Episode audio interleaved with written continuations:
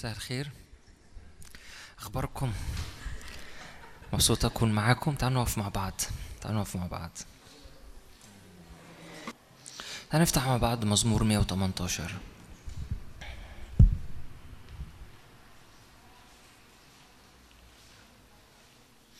قبل ما نعبد الرب شوية بالكلمة أو بالمزمور ده بس غمض عينك حط عينك على الرب. غمض عينك كده بس. نطلب الرب نطلب حضوره نطلب نوره. هللويا. نعم يا رب نسأل حضورك نسألك وجهك. هللويا. وجهك يسير أمامنا ذراعك يمينك ونور وجهك لأنك رضيت عليهم. هللويا. هللويا اشكرك لانك تتجلى في وسطينا اشكرك لانك ترتفع في وسطينا اشكرك لأنه الملك في مكانه مدام الملك في مجلسه في مكانه في كرسي عرشه تعال ارتاح في وسطينا تعال خد مكانك في وسطينا تعال ارتفع في وسطينا تعال في كل مرة بنعبدك مش بس الاجتماعات كل مرة كل مرة ارتفع كل مرة خد مكانك كل مرة. تراءى لينا. هللويا. في الدقايق البسيطة دي وانت مغمض عينك ارفع إيدك معايا.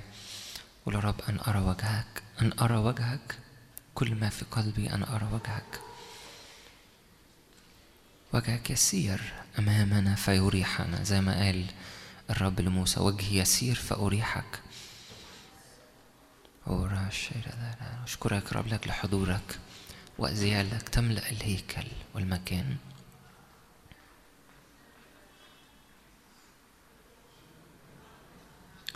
الملك على كرسي مجده. الملك هللويا. الرب في السماوات ثبت كرسيه. ومملكته على الكل تسود. هللويا. أتينا أمامك. حي هو الرب. الذي أنا واقف أمامه. حي هو الرب. هللويا. تعالوا مع بعض في صوت واحد. تعالوا نعبد الرب بالكلمة. مش عارف إحنا أنت معتاد على كده ولا لأ في البيت لكن تعالوا مع بعض في صوت واحد. أمين؟ إحنا بنعبد الرب. أمين؟ احمدوا الرب لأنه صالح لأن إلى الأبد رحمته. ليقل إسرائيل أن إلى الأبد رحمته. ليقل بيت هارون أن إلى الأبد رحمته. ليقل متقوا الرب أن إلى الأبد. ثواني هو مش ده المزمور؟ مزمور 118 مع بعض احمدوا الرب لأنه صالح لأن إلى الأبد رحمته. ليقل إسرائيل أن إلى الأبد رحمته. ليقل بيت هارون أن إلى الأبد رحمته. ليقل متقوا الرب أن إلى الأبد رحمته. من الضيق دعوت الرب فأجابني من الرحب. الرب لي فلا أخاف. ماذا يصنع بي الإنسان؟ الرب لي بين معيني وأنا سأرى بأعدائي. الاحتماء بالرب خير من التوكل على إنسان. الاحتماء بالرب خير من التوكل على الرؤساء. كل الأمم أحاطوا بي باسم الرب أبيدهم. أحاطوا بي واكتنفوني باسم الرب أبيدهم.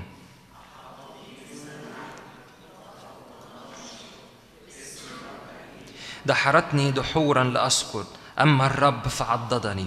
قوتي وترنمي الرب.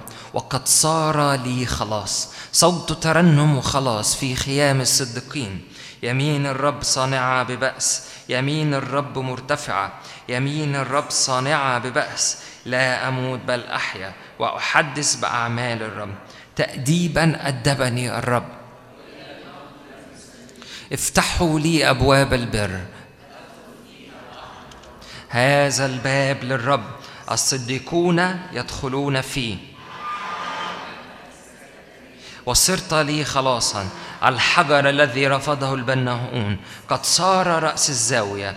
من قبل الرب كان هذا وهو عجيبا في أعيننا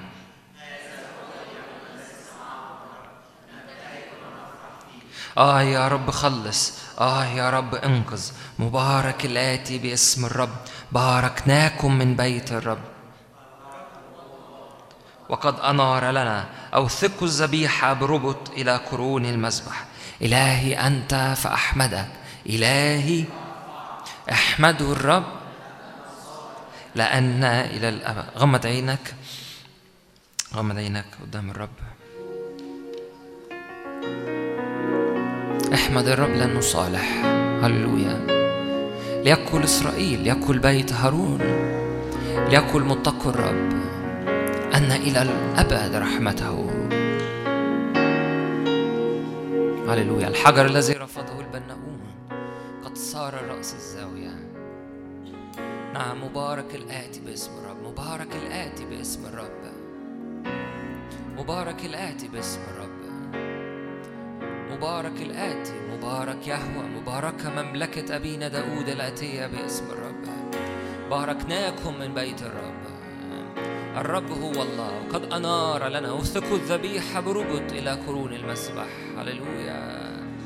إلهي أنت فأحمدك. إلهي أنت فأحمدك. إلهي أنت فأحمدك. إلهي فأرفعك. ارفع إيدك وعلي الرب.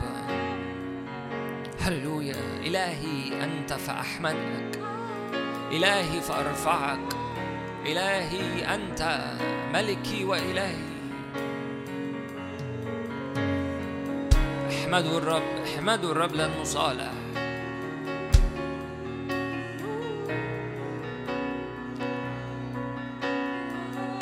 نتراءى أمامك. متى أجي وتراءى أمام الرب؟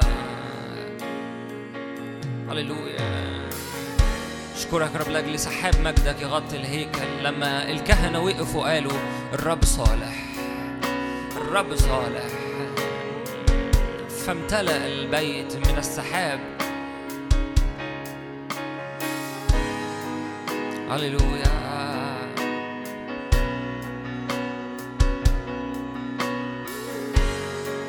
امتلأ البيت من السحاب حضور الملك. أتينا وجها لوجه. هللويا. صالح وإلى الأبد مراحمه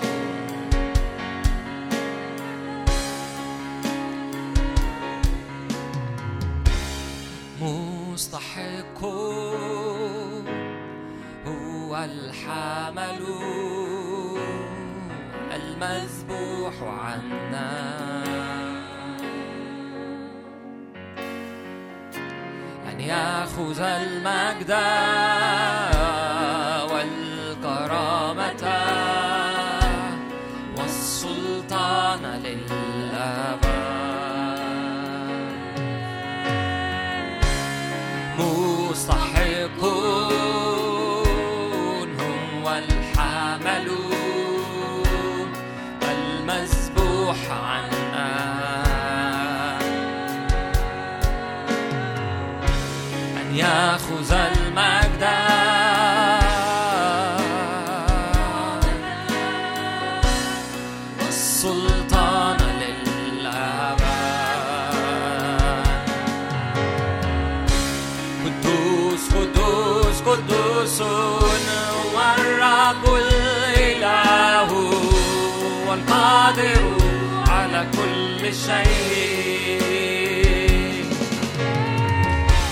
الكائن وقد كان والذي سوف يأتي.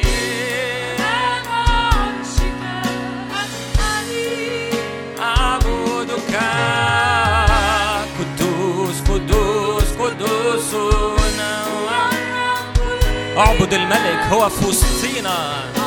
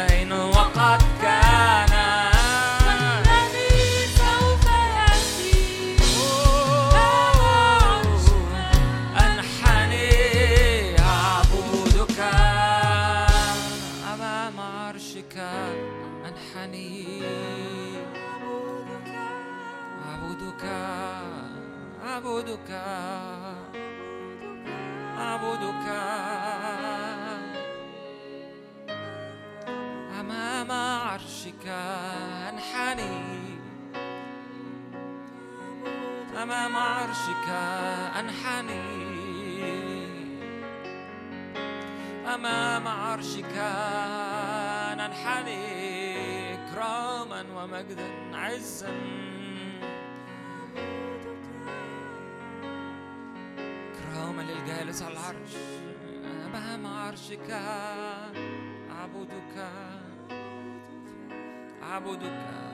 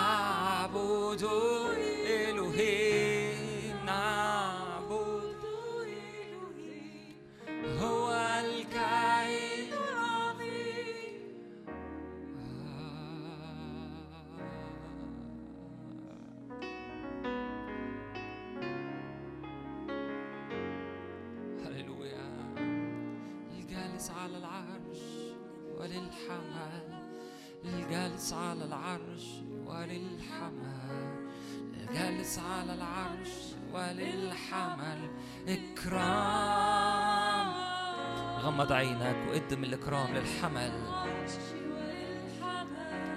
الجالس على العرش وللحمد الجالس على العرش وللحمد سلطان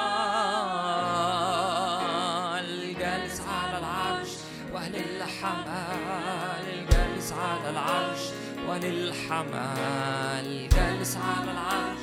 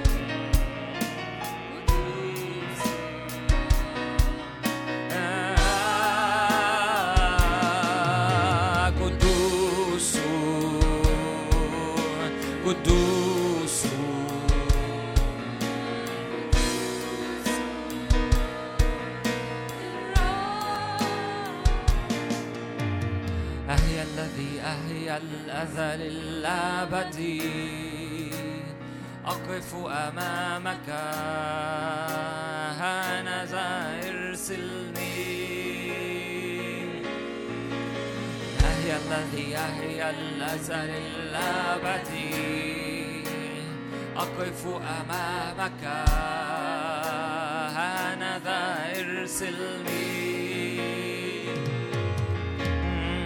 نقترب من النار الآكلة. لأنك دعوتنا. لنكون قديسين. نقترب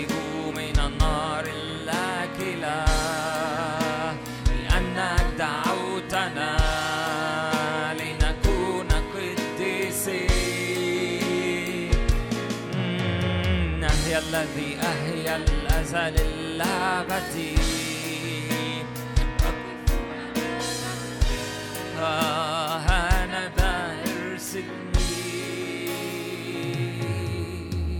مغمض عينك. ارفع إيدك معايا. صدق إحنا مش مجرد بنقول كلمات ترنيمة. حي هو الرب الذي أنا واقف أمامه. حط ده في قلبك حط ده في ذهنك إنك واقف أمامه. لا نضارب الهواء. نعم. أنت حي. حي هو الرب الذي أنا واقف أمامه. اهيا الذي اهيا الازل أقف أمامك.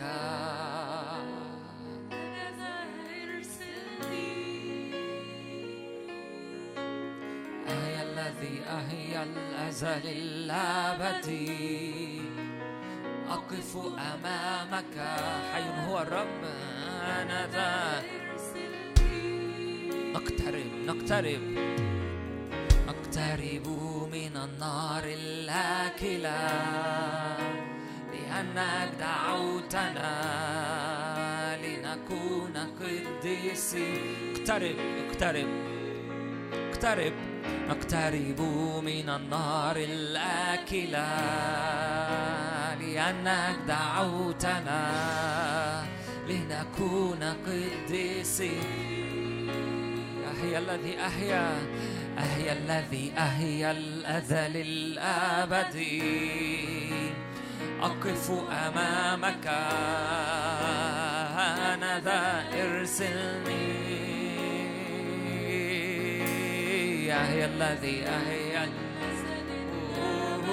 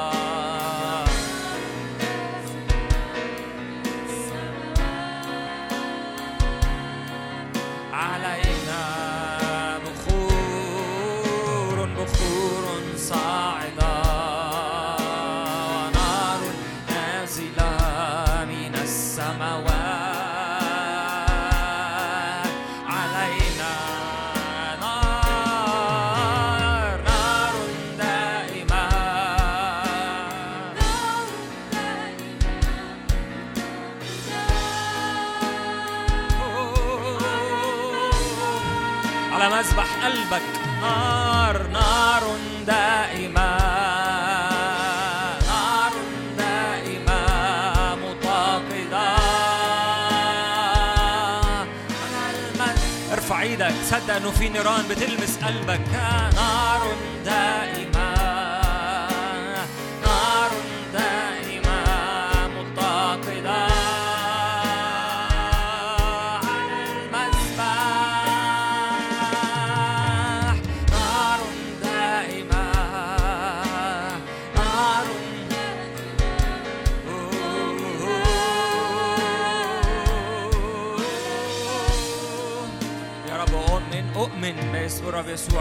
ملائكتك بتتحرك في وسطينا أؤمن يا رب جمرات نار بتلمس قلوب كتيرة باسم الرب يسوع.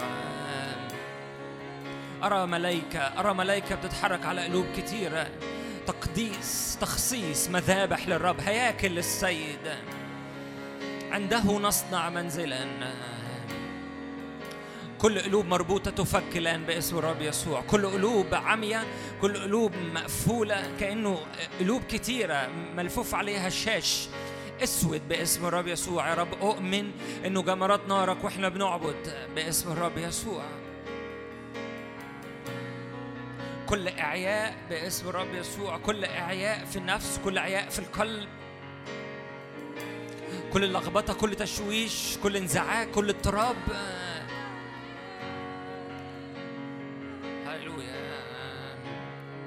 في محضرك راحة في محضرك قوة في محضرك هبات حضورك علينا.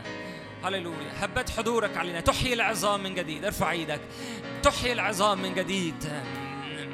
تحيي العظام من جديد باسم الرب يسوع. تحيي العظام تحيي العظام تحيي عظام وان سكت هؤلاء فالحجره تصرخ. الرب يقيم أولاد عابدين باسم الرب يسوع متشفعين. هياكل للسيد. هللويا. تقديس قلوب كثيره في هذا المكان وفي هذه الأرض. هللويا. وسيرى مجد الرب علينا في الأرض كما في السماء. وسيرى مجد الرب علينا.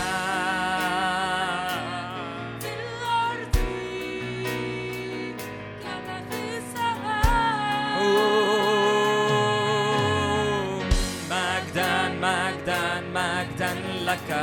مجدا مجدا مجدا لك.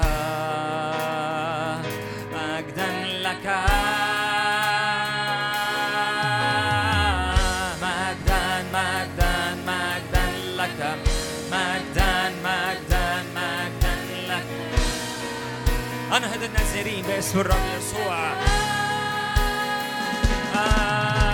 الكل في هيكلي قائل مجدا الكل في هيكلي قائل الكل في هيكلك قائل مجدا مجدا لاسمك. الكل في هيكلك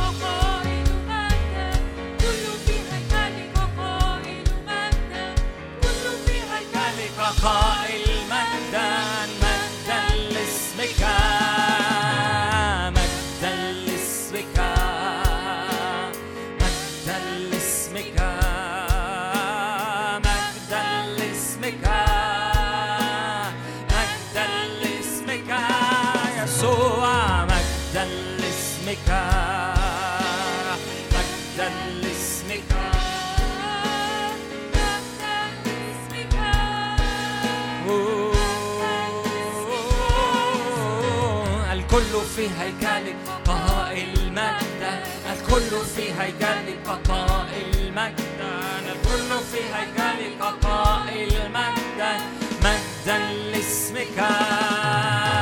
الكل في هيكلك قائل مجدا الكل في هيكلك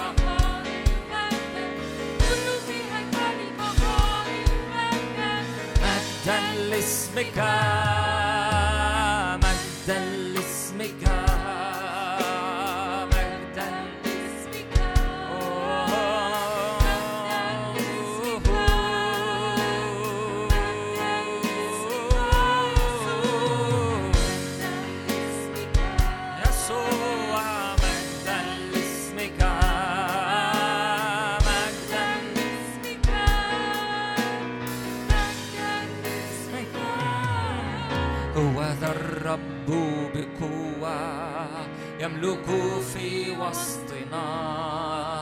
يحكم بذراع مجد. نملك ميراثنا هو ذا الرب بقوة. يملك في وسطنا يحكم بذراع مجد. نملك ميراثنا عراقيب تصير سهلة مع وجهات تصير مستقيم. في الهيكل.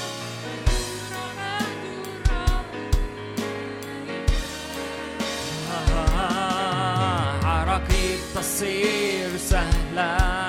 مع وجهات تصير مستقيمة يرى مجد الرب علينا. صوت صارخ في المجد. أعدوا طريق الرب كل جبل في القفر ينحني لصوت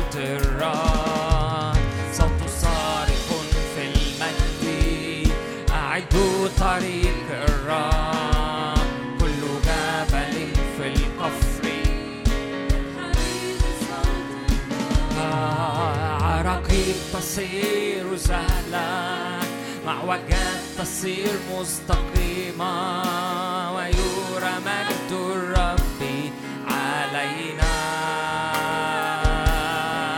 عراقيب تصير سهلة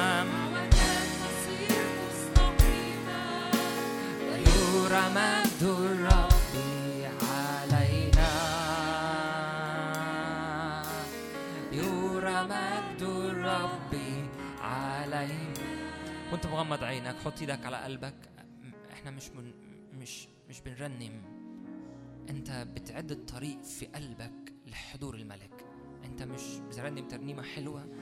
إحنا بنعني اللي إحنا بنقوله. حط إيدك على قلبك. وأنا كمان قول يا رب عد قلبي لحضورك. عد قلبي لحضورك. كل عراقيب تصير سهلا. كل معوجات في حياتي تصير مستقيمة. كل عراقيب قول له صوتك يصنع طريق في حياتي. لحضورك لسكناك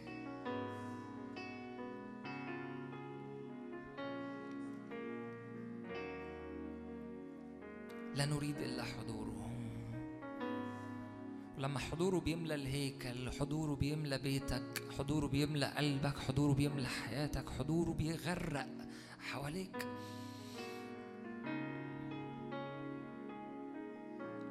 مرة تانية هقولها أنا عايزك تعني وأنت وأنت بتقول إحنا مش بنرنم إحنا واقفين أمام شخص المسيح. حي هو الرب الذي أنا واقف أمامه هو حاضر في وسطينا. إحنا مش بنعمل نشاط. إحنا حي حي يسوع حي يسوع يسوع في وسطينا هللويا نعم يا رب إكرام ليك.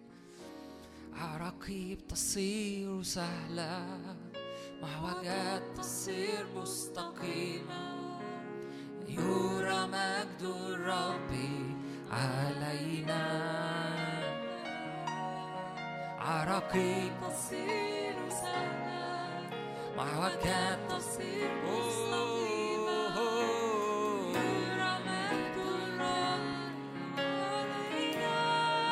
ارفع إيدك عراقيب.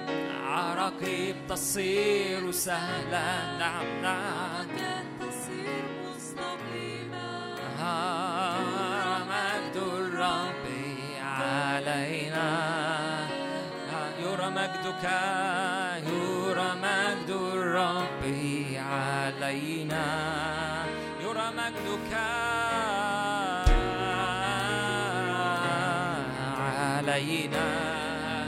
يستعلن حضورا يرى مجد الرب علينا يرى مجدك هي دي طلبتنا استعلن حضورك استعلن مجدك. يرى مجد وحدة سألت وحدة سألت.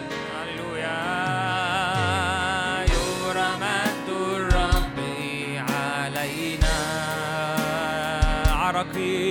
عراقيب تصير سهلة مع وجهات تصير مستقيمة يرى مجد الرب علينا. عراقيب تصير سهلة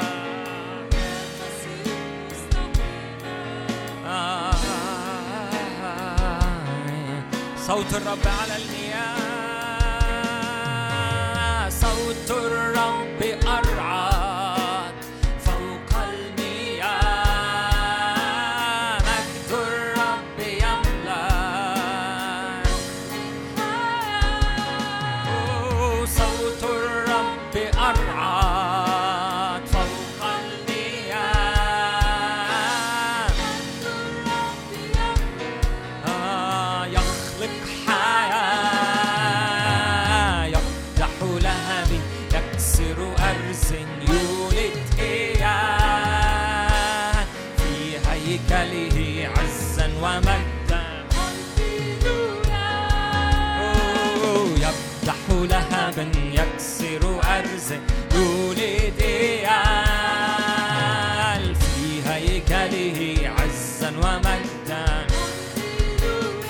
صوت الرب أرعد صوت الرب أرعد. يبرأ المياه. الرب يفتدي مضيق. آه، صوت الرب أرعد.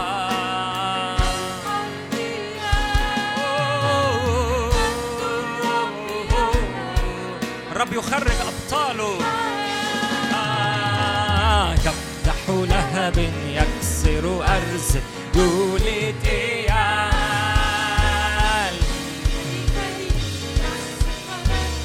هللويا. يفتح لهب يكسر أرز يولد إيال. في هيكله عزا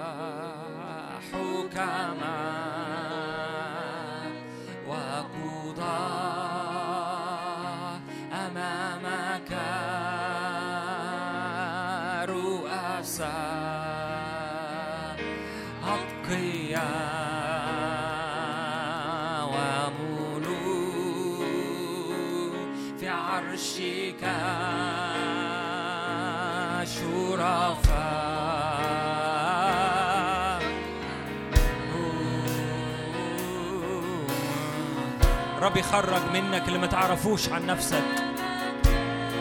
رب يخرج أبطاله رؤساء في هذه الأرض باسم الرب يسوع.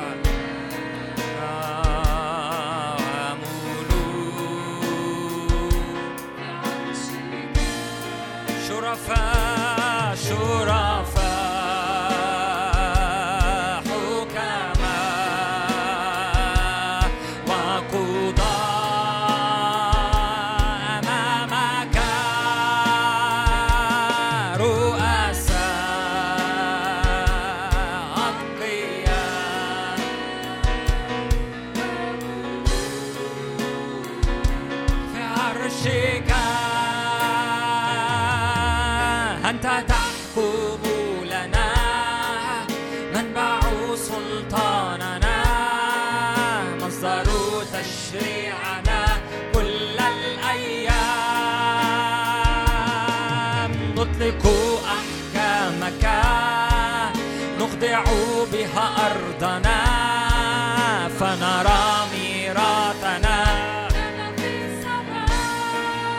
تحكم لنا أنت تحكم لنا.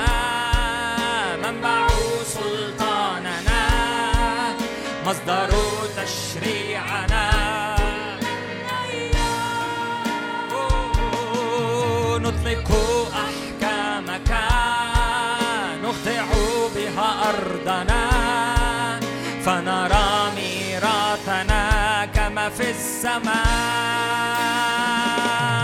السماء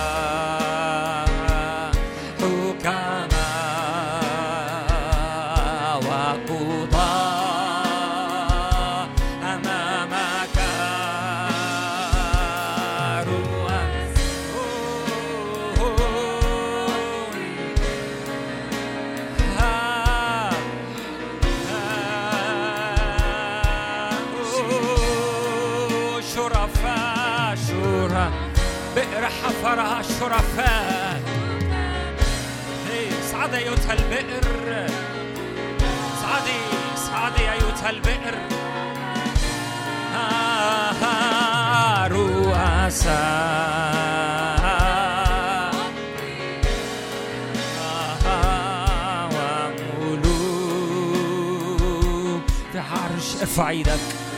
أنت تحكم لنا أنت تحكم لنا. منبع سلطاننا مصدر تشريعنا كل الأيام. نطلق أحكامك نخضع بها أرضنا فنرى نرى الميراث. أنت تحكم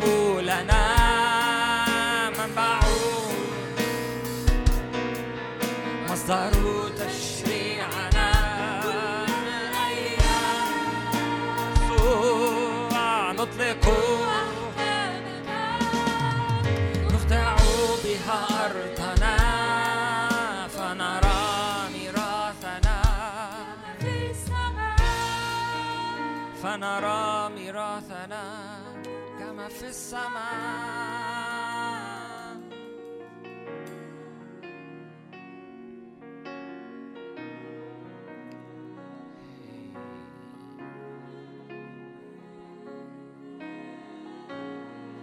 بئر حفرها شرفاء. صعدي غنوا لها غنوا للبئر. هللويا. هللويا.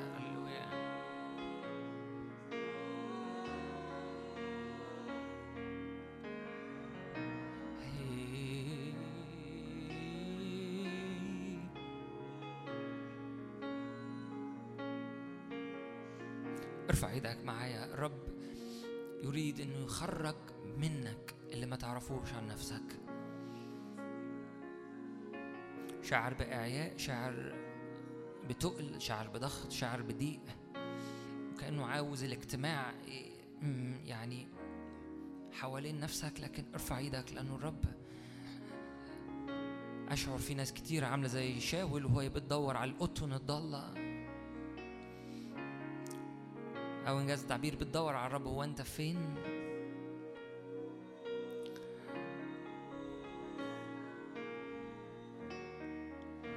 الرب دعاك الرب ما جابكش صدفة في هذا اليوم. مش كلمات صدق الرب موجود في وسطينا. أشكرك يا روح الله لأنك بتلمس قلوب كثيرة بتحول قلوبها من انحصارها في نفسها لقلوب ملكوتية.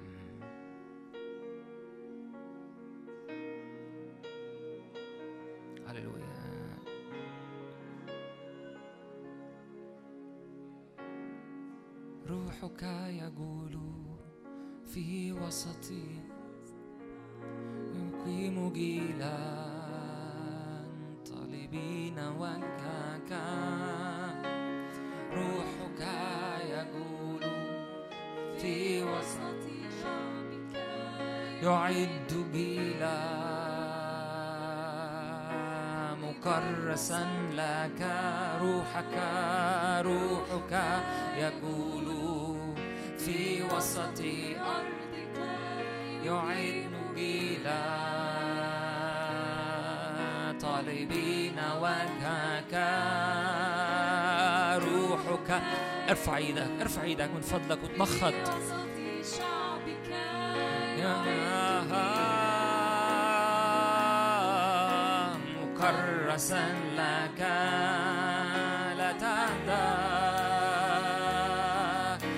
تسكت حتى تقيم جيلا مسبيا بشخصك.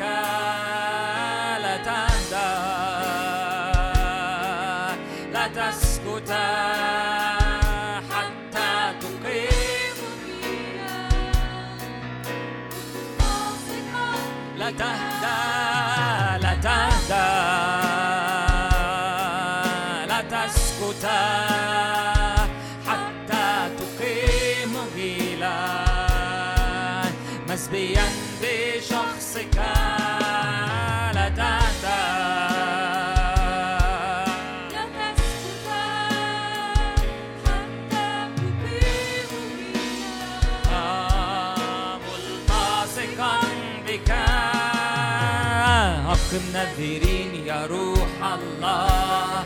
أقم نذيرين يا روح الله. يعد الطريق للراكب في القفار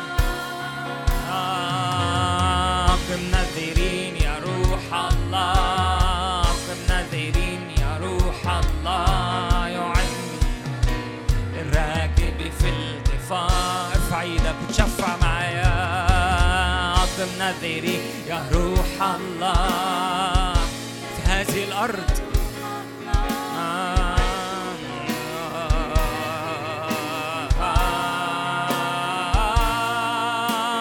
جيلا يصنع التاريخ جيلا معتزلا لك وجيلا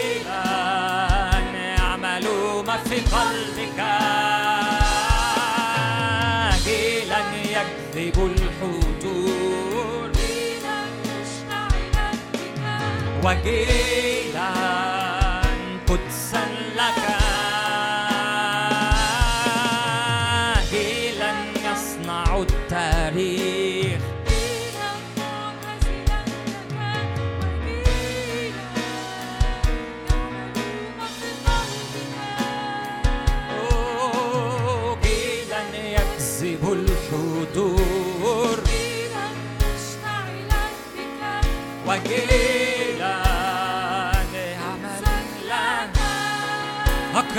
أقم نذرين أقم نذرين يا روح الله.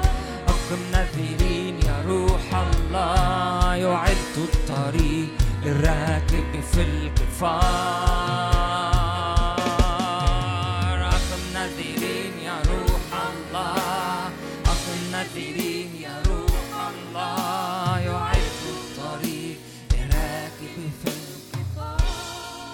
ارفع إيدك على هذه البلد ارفع إيدك على اسكندرية. رب يقيم جيل رب يقيم نذرين رب يقيم رسل وأنبياء وعابدين ومتشفعين. هللويا. الرب بيغرق الأرض دي بمية. هللويا. الأرض دي مليانة أبار كثيرة. اصعدي أيتها البئر. رب يبارك هذه الأرض بندى السماء. وباللجة الرابضة من تحت. بركة يوسف. هللويا. ندى السماء وباللجة الرابضة من تحت. أبار مية من فوق ومية من تحت. هللويا. أقم نذرين يا روح الله. أقم نذرين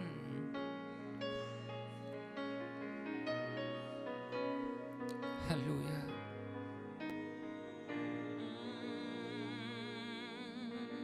أقم نذرين روح الله. أقم ناظرين يا روح الله. يعد الطريق للراكب في القفار أقم ناذرين يا روح الله.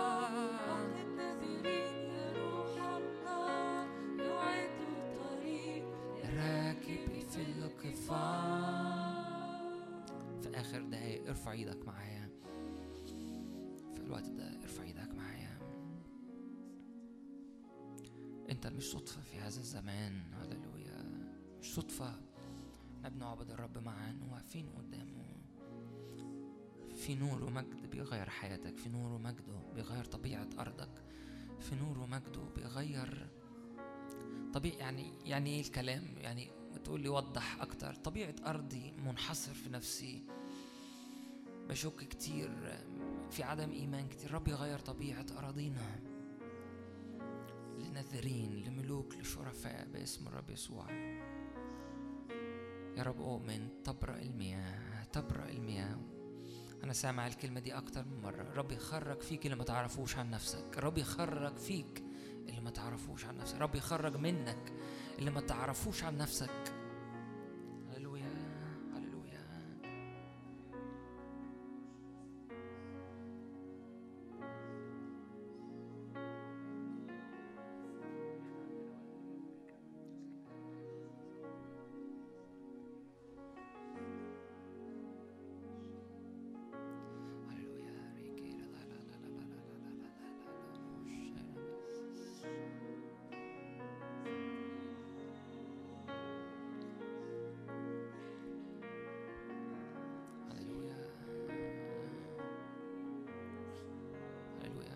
قال أنه اجتمع لداود كل مر النفس كل متضايق كل من عليه دين. هم دول المنحصرين في نفسهم الرب خرج منهم أبطال. صدق ليس عند الرب مانع.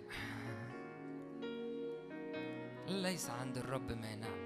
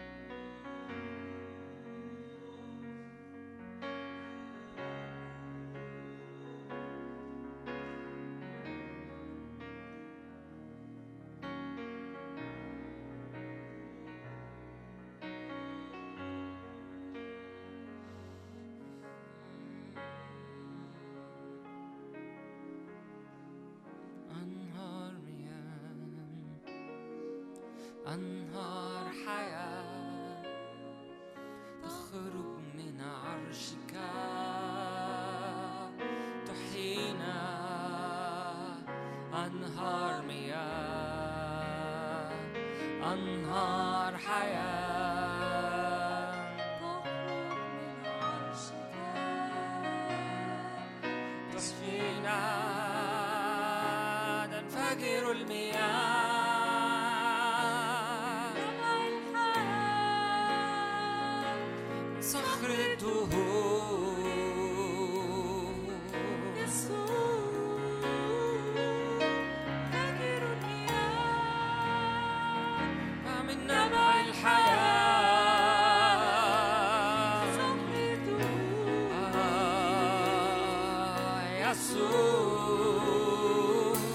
وتعطي حياة تعطي شفاء.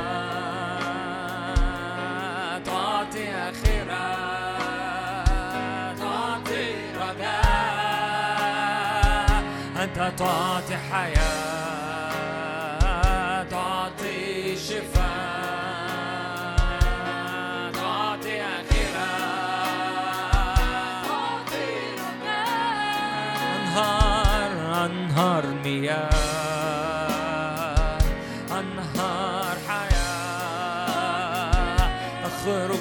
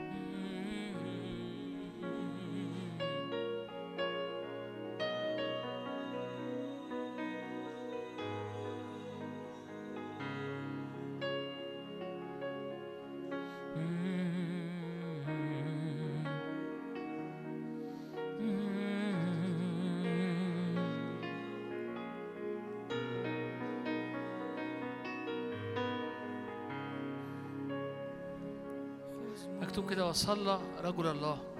قال له افتح يا رب عيني الغلام ليرى. ليرى إنه في واقع تاني وفي حركة تانية حاصلة في السماء فوقينا غير اللي إحنا شايفينه بس حوالينا على الأرض. افتح عيني الغلام ليرى. يقول كده فأخرج الرب أو قاد الرب أجناد شعبه للخروج من مصر. الشعب في العيان كان عبيد نفوسهم ممررة سنين غير مدربين. الرب رآهم في مقصده أجناد الشعب. فرسان وجنود وراه. وزي ما كان مايكل بيقول زي ما كان روح بيقودنا إنه ده اللي شاعر فيه بقلبي إنه إنه في في في حركة في في في صراع ما بين اللي, اللي, الأرض عايزة تعمله ما بين اللي ابليس عايز يعمله ما بين الطبيعي عايز عايز يحصل في حياتنا. ما بين اللي الرب بالروح عمال يدعونا ليه وعمال يشدنا ليه. وك- وكتير ناس وسطينا حاسة بال, بال حاسة بالصراع ده. كل ما هو أرضي كل ما هو ترابي كل ما هو شكله بالطبيعي كل ما هو بيقنعك إن حياتك عادية بيقنعني إنه ضعفاتي كتيرة بيقنعني إنه عادي. بيقنع الشعب إنهم عبيد لفرعون إنهم هيعيشوا في أرض مصر إنهم لن يمتلكوا كثيرا كما كان الحال في الماضي هيكمل. ولكن مقاصد الرب وذراع الرب كانت بتخرج الشعب وفي عيون الرب كانوا أجناد الشعب كانوا كانوا جنود كانوا أبطال. وزي مع غلام إليشع قالوا كده افتح عينين الغلام ليرى يا رب افتح عينينا لنرى إن حياتنا هي مش عادية وإن اللي فينا مش عادي وإن اللي عايز تعمله معانا واللي بيحصل حوالينا وجوانا وإحنا بنقعد قدامك مش عادي. في كل مرة بنقعد فيها في كل مرة بن- بنكرس أوقات مش عادي. مش عادي مقاصد الرب حياتنا مش عادية. افتح عينين الغلام ليرى إن في واقع سماوي بيحصل غير الواقع الأرضي وحاصل في نفس الوقت.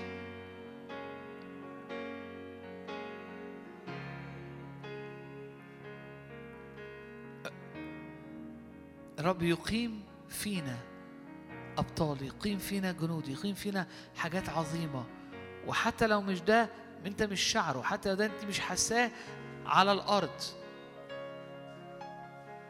ففي الوقت اللي كان فرعون وجنوده صوت مركباتهم وشكلهم وهو وهم جايين بفرسان ومركبات و- وعف- عاملين عفارة في الصحراء والشعب بينظر.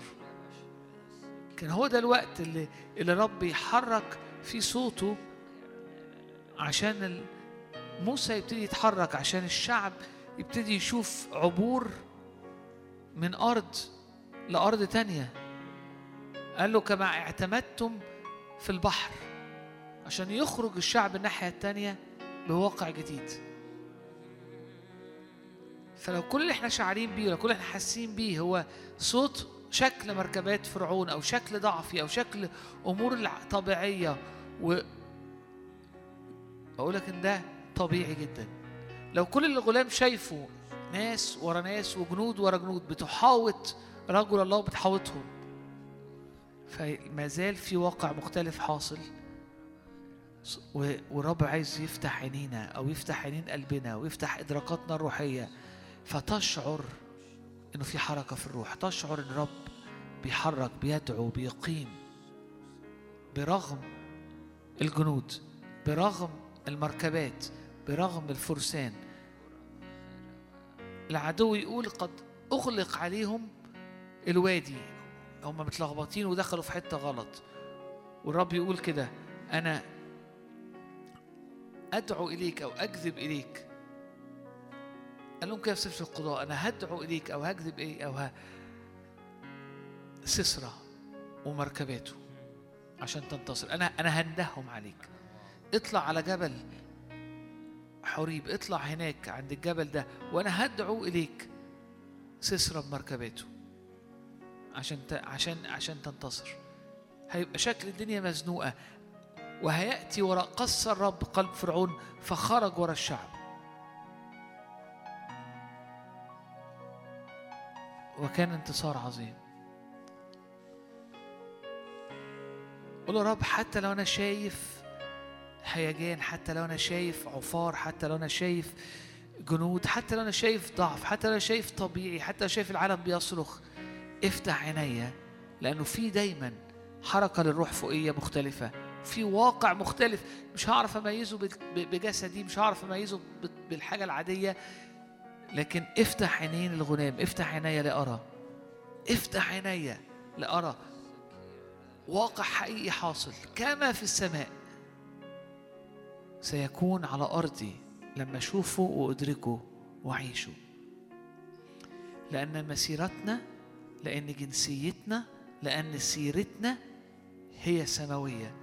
لما بشوف اللي حاصل في الروح الرب يعمله بينعكس ده على أرضي.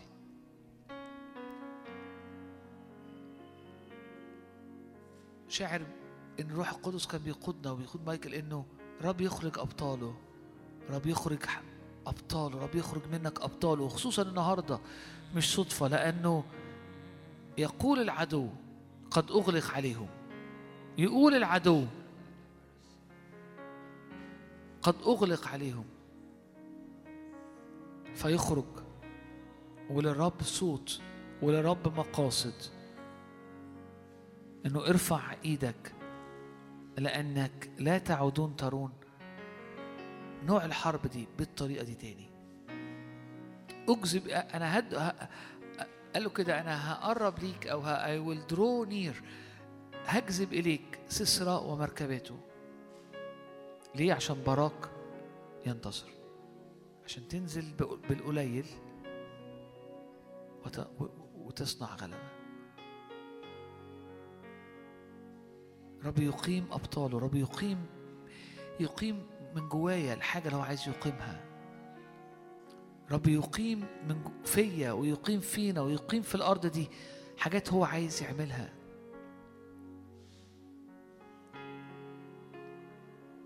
مختلفة تماما عن اللي انت بتختبره وعلى اللي حاصل في الأرض.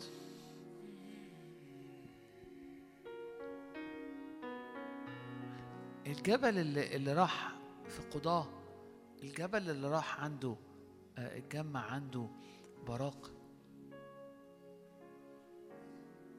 ده جبل التجلي اللي, صعد عليه آه، آه، يسوع وموسى يسوع ويوحنا وبطرس.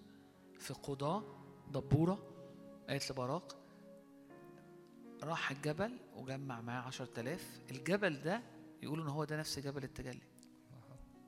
لما يجي صوت من الرب ولما بقعد وجها لوجه معاه فوق الجبل رب يدعو ليا سسرة يدعو ليا الحاجات اللي شكلها في الأرض ملخبط عشان أنزل من هناك وأ- وأصنع انتصار.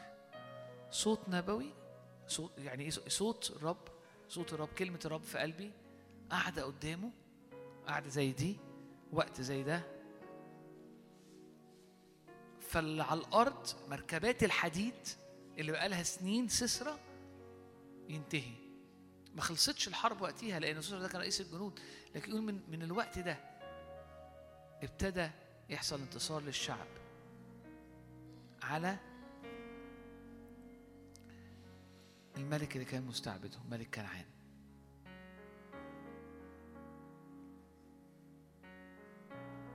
كم حد كده يقول يعني جوايا جواه افتح عيني يا رب لأرى اللي أنت بتعمله في الروح. أقم ليا أو افتح ليا. أذان للسمع لأسمع الصوت يا رب واللي أنت بتقوله. اللي دايما هيكون مختلف تماما عن اللي أنا شاعر بيه كتير واللي أنا شايفه حواليا واللي بيتقال واللي بالمنطق.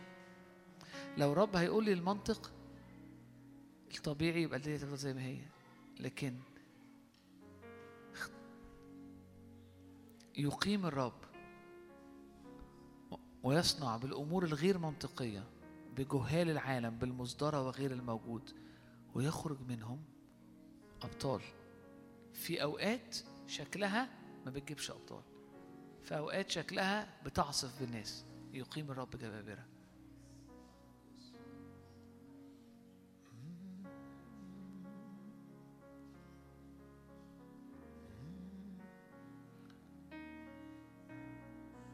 قول يا رب صوتك يحكم ليا. اللي انت بتعمله في السماء هو اللي يحكم في أرضي. نفسي نقول أنت تحكم لنا.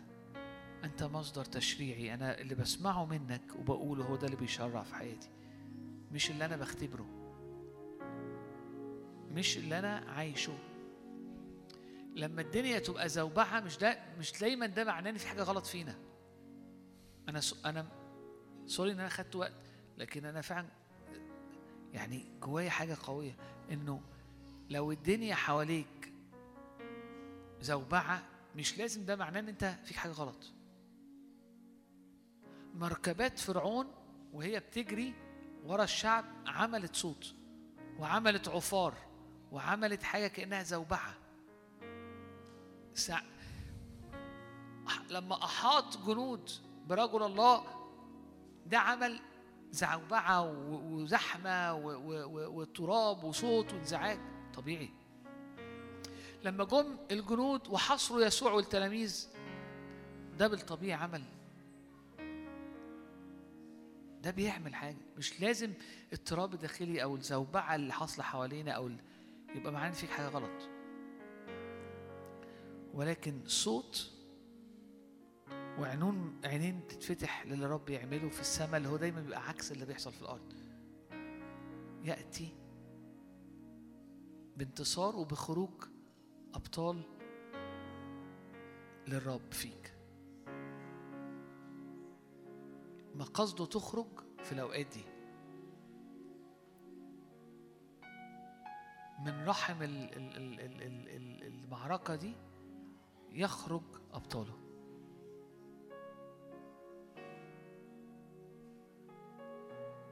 إن سمعت سمعا لصوت الرب إلهك. اختراقات أمين. نقول أنت تحكم أنا.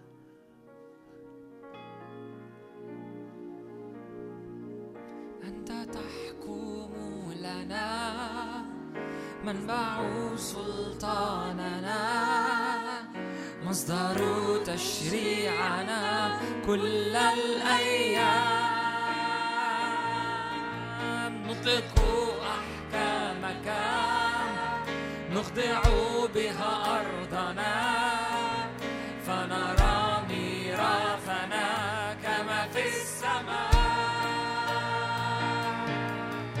أنت تحكم لنا منبع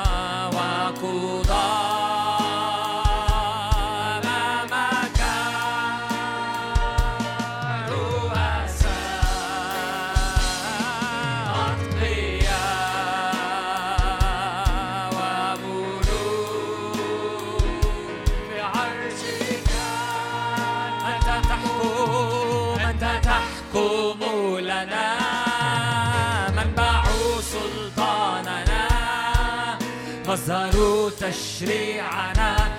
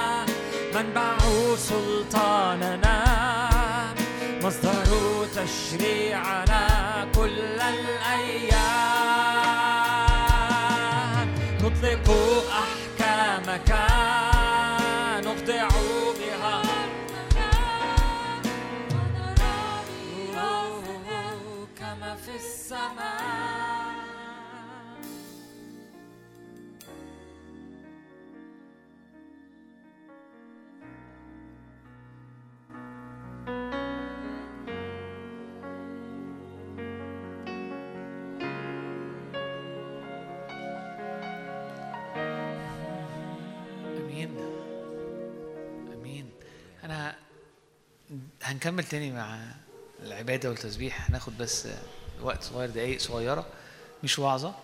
آه، من من 25 سنة كده كنت ابتديت أخدم شباب أطفال وشباب ثانوي واعدادي وابتدائي. ومع الوقت الو- العيال اللي كانت في ابتدائي ابتدت تبقى في إعدادي. وحبه منهم ابتدينا نبعتهم آه، إنجلترا. كانوا already العيال متعودة تسافر مع أهلها فابتدينا ابتدت شوية ناس عندنا في الاجتماع الأولاد يسافروا YWAM. في حاجة للناس اللي فيكم عارفة YWAM تسافر واي وام. هو منظمة قديمة جدا عريقة جدا تشتغل مع الشباب وال وشوية بشوية كان في الصيف يروح ولدين آه، ولدين ثلاثة ويروح شوية بنتين ثلاثة و... وعدت الأيام و... والسنين. وبعد وقت طويل ابن خالي اللي هو كان واحد من الأولاد ده اللي راح مرة واثنين وثلاثة آه، بعد سنين أروح أحضر فرحه آه، على جازمين اللي هي بنت القسيس اللي ماسك آه، ال base بتاعت YWAM آه، في في في, في انجلترا أو في حتة في انجلترا. من كام يوم آه، أو actually النهارده الصبح لقيت غالبا رسالة اتبعتت لي. من وقت طبعا الناس اللي اللي بتبعت لي رسائل وبتكلمني عارفة إن أنا للأسف خصوصا آخر ست أشهر مع الشغل مع الدنيا ففي حاجات كتير قوي في الواتساب بتقع مني وبكتشفها بعديها بأسبوع بكتشفها بعديها بأربع أيام إن إن في حاجة ساعات الفيسبوك ال- الواتساب بيعمل حاجة لذيذة إنه ساعات بيطلع لك الحاجات القديمة. يعني يعني يقول لي ده في رسالة قديمة أنت مش عندك ليه عاملها لي ومطلعها لي. أو أنا يمكن ال application عندي application بيعمل كده. فلقيت الرسالة فاكتشفت إنه آه، هوزيه بيبعت لي يقول لي أنا في مصر أنا في اسكندرية أحب أعدي عليك وأشوف واجي الاجتماع آه، أزوركم. هوزيه هو آه، القسيس اللي ماسك ال base بتاعت YWAM اللي كنت بحكي لكم عنه. ف وفي نفس الوقت آه، نسيبي يعني حما مارك هم جايين اسكندرية يومين بس. والنهاردة كان عندنا فرصة إنه نيجي نتقابل بسرعة قبل الاجتماع ويجي معانا. فقلت له لازم تشارك معانا 10 15 دقيقة. فاستقطعت من وقت آه، مايكل. قلت له وبعت إنه هناخد بس ربع ساعة آه، عشان هو يباركنا آه، في هذه الزيارة الجميلة المفاجأة. فممكن نرحب بيه كلنا؟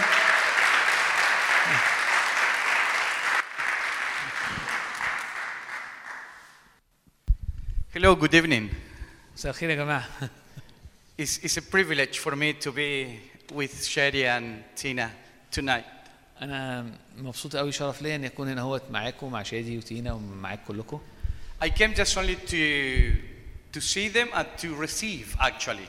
أنا أنا جيت بس عشان أقابل شادي وتينا أو يعني كلمته عشان عايز أقابله وكنت حبيت أبقى موجود وسطكم و- واستقبل معاكم من الرب As he was sharing, um, my daughter got married with the cousin.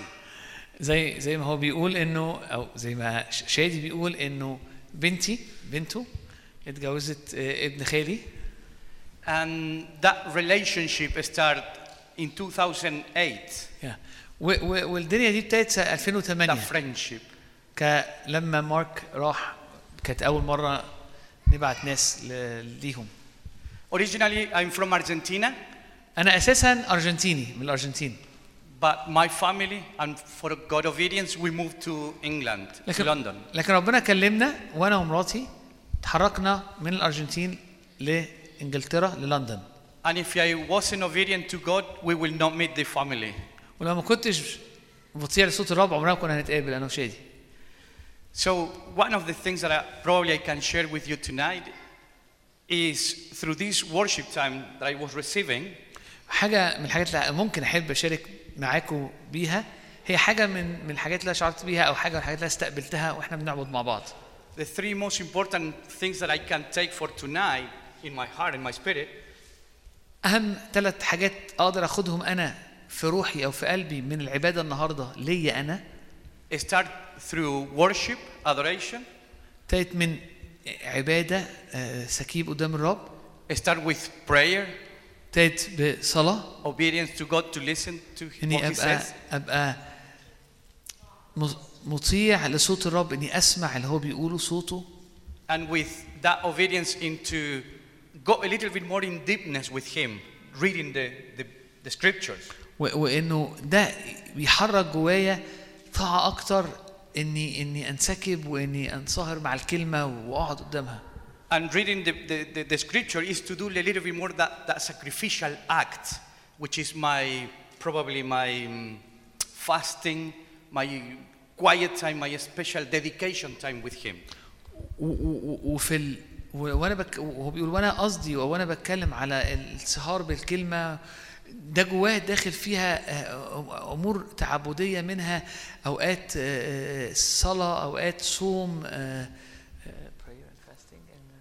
Uh, well, adoration. in- و- in word, وعباده dedication. حقيقيه وتكريس اعلى So what I see tonight is kind of this devotion to the Lord, devotion to the Father. واللي انا شعرت بيه النهارده وانا وانا وسطكم هو هو حاله ال- التكريس والقلب اللي اللي, اللي بي- بي- مكرس مخصص لعباده للاب He is not impressed with, you know, instrument, buildings, Um, pyramids, or whatever. He's not impressed about that. الر- الرب مش مش بي الحاجة اللي بتفرق معاه الحاجة اللي بت مش مش اللي بيفرق معاه وبيملى عينه هو ال- ال- المباني الكبيرة والأمور الكبيرة والموسيقى العالية والباند الكبير وحتى الأهرامات وال- والإنجازات الرهيبة What he impressed is about what is in your heart, اللي بيلمس قلبه هو اللي في قلبك how you encounter with him, ازاي انت بتعمل ايه لما بتقابله how you come and, and say, Dad, I don't know what happened to me today, but I need you. انك انك ازاي تيجي وتقول له يا بابا انا مش عارف ايه اللي حصل معايا النهارده بس انا محتاجك In that simplicity, ال- البساطه دي in that humility, ال- الاتضاع ده in that place, في المكان ده you will encounter the real love of the Father. هناك بتتقابل مع حب وقلب الله الأبوي So this is what I received tonight. ده اللي أنا استقبلته النهارده وسطكم Amazing people with a deep cry to the Father. ناس مميزة جدا عندها صرخة عميقة في العبادة للرب Dad, I came to worship you. يا أبي أنا جاي أعبدك Dad, I need you. يا بابا أنا أنا أنا محتاجك Dad, I want you. I أنا- desire you. أنا أنا عايزك أنا أنا لي اشتهاء إني أكون قريب منك إني أتقابل معاك So may the Lord give you more than what you are asking to. فصلي إن ربنا يديكوا أكتر أكتر حتى من اللي أنتوا بتطلبوه And I know that He will answer your prayers وأنا عارف إن رب هي هيجيب أو هيستجيب لسؤال قلوبكم ولصلواتكم because He answered my prayers. لان هو استجاب صلواتي انا And I can testify that. وانا اقدر اشهد بده So He's listened to you. لا، عشان كده هو يصغي ليك اسمعك Don't get discouraged. ما ت- اوعى ت- تبقى محبط Don't get disappointed. او تبقى م- يعني محبط Don't give up. ما تستسلمش He's hearing your prayers. الله يسمع صلواتك May the Lord bless you. ربنا يبارككم Thank you so Thank you. much. Thank you.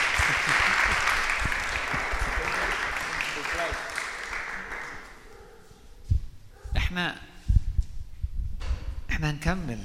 بس أنا عايز أقول حاجة وإحنا بنكمل معاك إنه بالنسبة لي وقت العبادة الناس اللي بتيجي وجود ناس عظيمة جاية سواء بت- بتشارك في الكلمة أو ناس جاية تقود عبادة أو بتقودنا في التسبيح هو مش سوري إن أنا هقول الجملة دي مش حد جاي يحيي حاجة. مش واحد جاي يحيي حفلة جاي يحيي اجتماع جاي يحيي فرح يعني مش بتكمل بروجرام هي هي مش كده.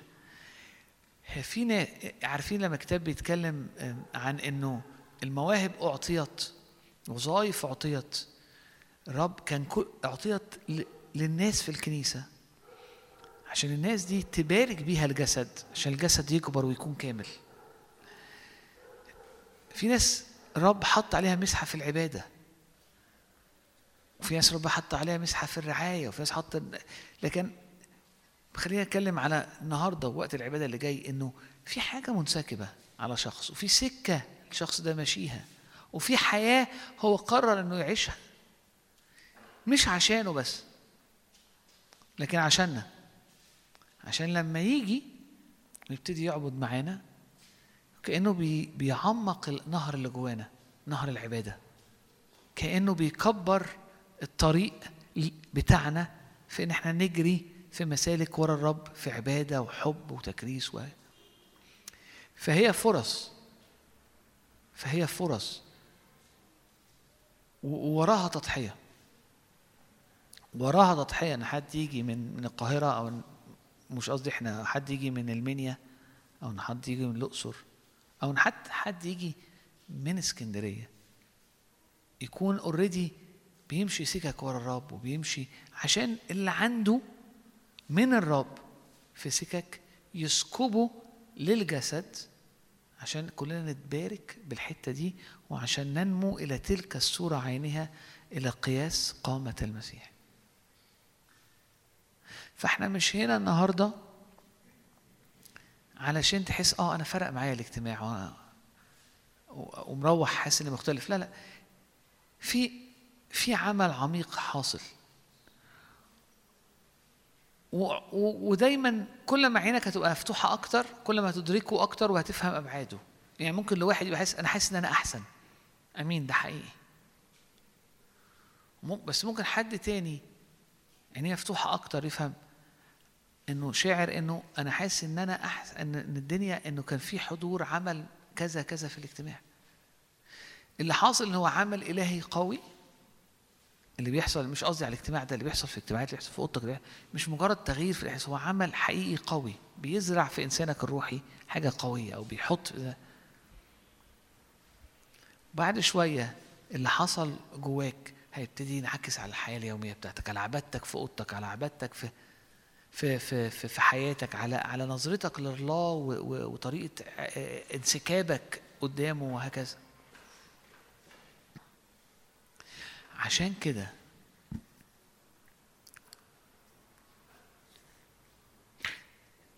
لازم نقدر قوي مش مش بتكلم على الاجتماع ده مش بتكلم على يوم الثلاث والاجتماع بتاعنا هنا. بس لازم نقدر قوي المسحة ايا كان مكانها. سواء هنا سواء في مكان تاني سواء في أوضتك سواء وأنت فتحت ترنيمة لقيتها ممسوحة. قدر المسحة. لأنه المسحة بتغير بتغير تاريخ حياتك. فاكرين الست اللي قالت قد علمت أنه رجل الله مكرم الذي الذي يميل إلينا؟ نصنع له خلينا نصنع له مكان في علية ونحط هناك كرسي و و و وجود هذا الرجل لأنها أكرمت المسحة دي لأنها حست بالمسحة وفهمتها وأكرمتها لحياتها. تاريخها وتاريخ عيلتها اتغير الروحي وال- والأرضي. فاحنا فاحنا عايزين نكرم المسحة بإن إحنا نتفاعل معاها وإن إحنا نقدرها سواء موجودة في اجتماع سواء موجودة في في في, في رجال الله نتفاعل معاها لأنها مش مجرد حاجة عشان تغير المود بتاعي بتاع النهارده مش مجرد حاجة عشان تغير إحساسي بالأسبوع. ولكنه عمل عميق. يغير إنسان طبيعي شاول لبولس. يخرج من شعب مستعبد لا لناس أجناد الرب. يصنع من أمة مهزومة انتصار على جيوش استعبدتها سنين ولها مركبات حديد. زي ما حصل عن, طريق دبورة. أمين؟ فإحنا بنستغل قوي المسحه أنا ليه بقول كده؟ عشان إحنا لسه قدامنا بتاع 45 دقيقة تاني. ف وأنا شاعر إنه في الرب يتحرك. ف فخلينا نعبد خلينا نسمع لو في أي مشاركة. ولكن وإحنا عندنا إدراك إنه المسحة بستقبلها بتغير حاجات عميقة في حياتي بتغير حاجات عميقة جوايا بتحرك بواقع مختلف فكل حاجة بتتغير. حتى لو كنت مش حاسس حتى لو كان الواقع على الأرض مش تمام. لأنه كل الشغل اللي كان حاصل مع يوسف كان حاصل في واقع كان حاصل في واقع مش تمام. صح؟ أمين؟ أخذت وقت أطول مما كنت أتوقع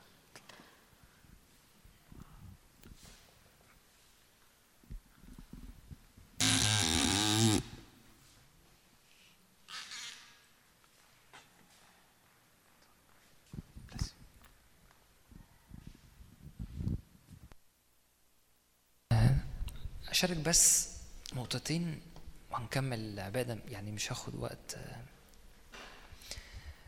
في حاجة يعني أنا عايز أحكي مش عايز أشارك.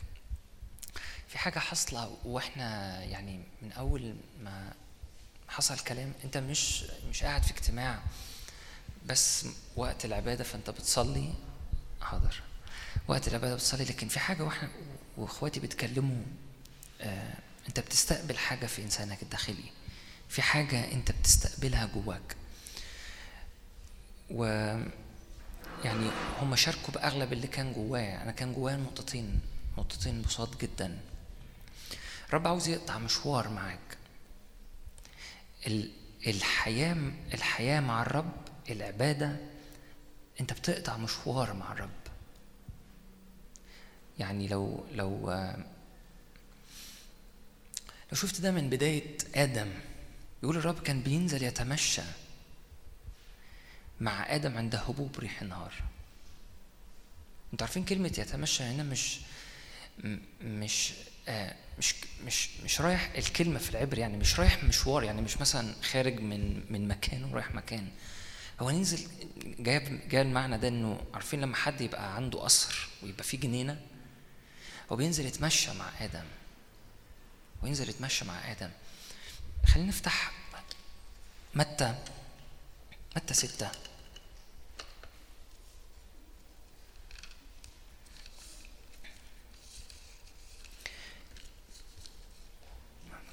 في حاجة عن جوهر العبادة؟ متى ستة؟ عدد ستة.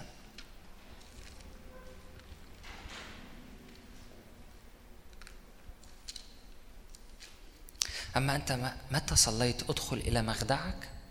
اعمل إيه؟ اغلق بابك. صلي إلى أبيك. الذي في الخفاء فأبوك الذي يرى في الخفاء يجازيك علانية عدد سبعة. حينما تصلون اعمل إيه؟ بص يقول إيه؟ لا تكررون الكلام باطل. كالأمم فإنهم يظنون أنه بكثرة كلامهم مستجاب لهم. خد بالك ربنا مش عامل الصلاة لمجرد نشاط أو العبادة لمجرد نشاط. بيشغل بيه وقتك أو بيشغل بيه بيعمل لك جو أو بيعمل لك حالة الصلاة هي علاقة واتحاد وصلة. انت مش بتعمل زي الأمم. الأمم بتعمل إيه؟ بتروح لوثن معين فاكرين انه انه آه، قول ده كتير اعمل ده كتير آه، بكثرة كلامهم هيستجاب لهم. ف ف ف أوقات بنيجي لربنا بهذه العقلية والرب الرب عاوز عاوز يقطع مشوار معاك. يقول لي الكتاب يقول سارة أخنوخ مع الله سارة نوح مع الله. خد بالك ده من بداية التاريخ. كان بيتمشى نفس الكلمة بتاع متمشيا في يتمشى مع آدم. هي نفس الكلمة في العبري بتاع سارة أخنوخ. هي نفس الكلمة بتاع سارة نوح مع الله. هي نفس الكلمة لما موسى قال له إن لم يسر وجهك ربنا عاوز يقطع مشوار معاك.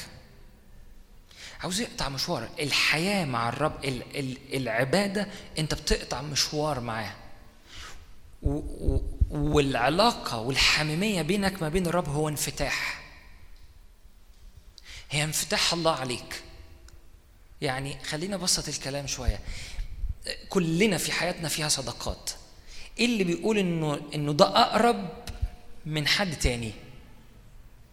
انفتاحي عليه. وانفتاحه عليا. لدرجة أن إبراهيم اتسمى خليل الله. مفيش حاجة عند ربنا تجبره إنه لما يجي يعمل حاجة يروح يشارك بيها حد قبل ما يعملها. مفيش حاجة عند الرب. حد فاهمني؟ الرب لما راح لسدوم وعمورة إيه ال- إيه ال- اللي خلاه يفكر؟ أنا قاعد أقعد أفكر يعني أدخل جوه المشهد. الرب وهو نازل رايح لسدوم إزاي إزاي أروح؟ وما ما ما, اعديش على إبراهيم أقول له. أنتوا معايا؟ هو هو هو كان ماسك عليه زلة طيب ولا حاجة؟ العبادة هي مسير مع الرب. هي مشوار مع الرب تقطعه.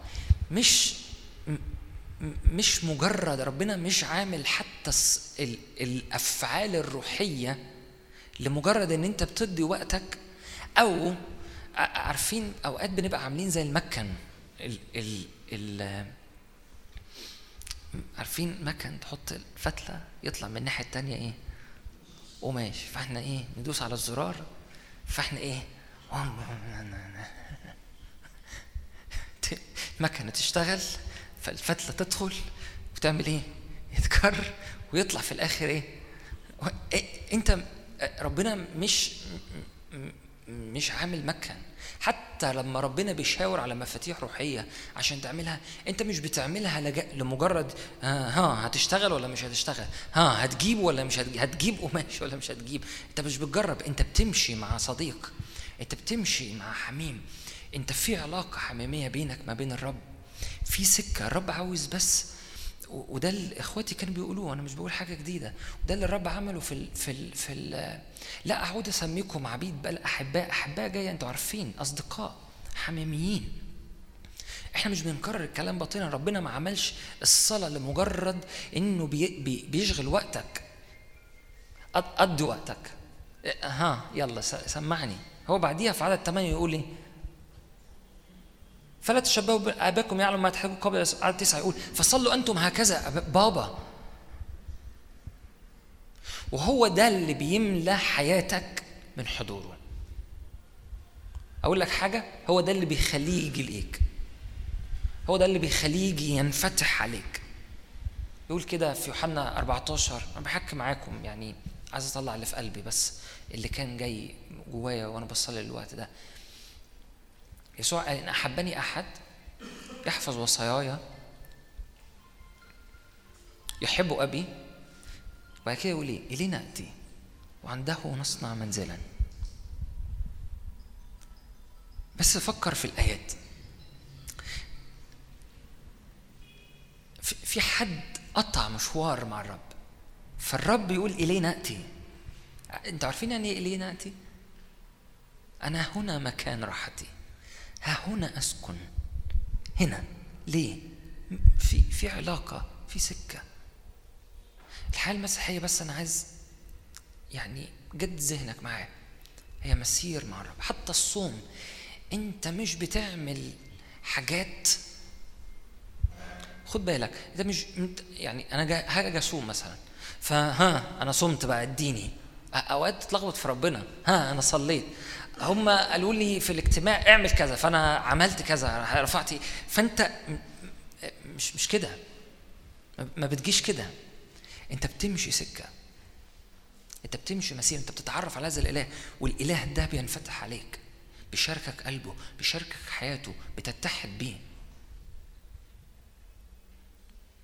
حلو جدا صدقني حلو جدا تروح تقول لأخوك صلي لي. بس أوقات بيبقى ذهننا ها اد- اديني حاجة.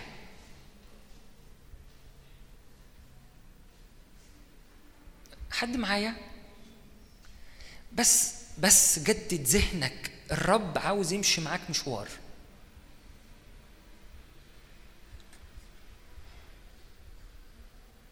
الرب في قلبه أحلام لحياتك. الرب ما جابكش صدفة في الأرض عشان يعمل منك سوري يعني هكررها تاني مكنة شغالة ها وأوقات نقول أفعال روحية. أنا أنا مش ضد ده بس افهم قلبي ماشي؟ لا إحنا عايزين نكتر إيه؟ الصلاة. فأنا ها زو علي المكنة أكتر. يعني مش كده؟ اقطع مشوار مع رب اقطع مشوار حتى وأنت في قرايتك للكتاب وأنت قاعد قدام الكتاب اطلع بره العلاقة النفعية خليك في حميمية معاه. امشي معاه مشوار انت مش قاعد قدام الكتاب ها هتعمل إيه؟ هتقول إيه؟ هت... هتيجي إزاي؟ هتمشي إزاي؟ اصل أنا وتدخل سارة أخنوخ مع الله فجأة مش مش موجود. إبراهيم ماشي مع ربنا. وكل ما انت بتمشي مع ربنا مقدار الثقة بينك ما بينه بيزداد. مساحة الانفتاح الداخلي بتاع الله على حياتك بتنفتح بيزداد. انت بتبقى معروف عنده. تقول لي هو في ناس معروفين عنده في ناس مش معروفين؟ الكتاب بيقول كده. مرة جبرائيل راح راح قال لدانيال أيها الرجل المحبوب ده حتى الملائكة عارفة إنه خد بالك أنت محبوب عندنا فوق بيتكلموا عليك فوق كتير. ده حقيقي في علاقة وحميمية وصداقة. الرب عاوز يقطع هذا المشوار معاك. كم حد يقول آمين؟ تاني حاجة بسرعة. في قلبي مهم إنك تدرك إنك هيكل للرب. والهيكل هو من أجل إيه؟ ذبائح عبادة زي ما أنا كنت بتكلم مسير. وهذا هذا الهيكل هو صمم لإيه؟ لسكن السيد. عندي وقت ما عنديش وقت. كنت وريتك من من التكوين. القصة كلها الرب عمل لشعبه هيكل. تقول لي إيه، جنة عدن كانت هيكل؟ حد يعرف جنة عدن كانت هيكل؟ يقول كده في في حسقيال 28 يقول إيه؟ عن الكروبيم أنت الكروب المنبسط أقمتك على جبل الله المقدس في جنة عدن. يعني كان في كروبيم يعني كانت جنة عدن كان فيها جبل وكان عليها إيه؟ كروبيم قبل ما يسقط. تمام؟ حد يفتكر الكروبيم كانت فين؟ فين؟ على تابوت العهد. فين تابوت العهد؟ في قدس الأقداس. فواضح إنه الجبل ده كان إيه؟ كان قدس الأقداس. كان الرب بينزل يتمشى مع آدم. ف- فالديزاين بتاع الجنة كان هيكل. ولو مشيت كده إيه؟ موسى خيمة الاجتماع. كل ده أطلع آية بس.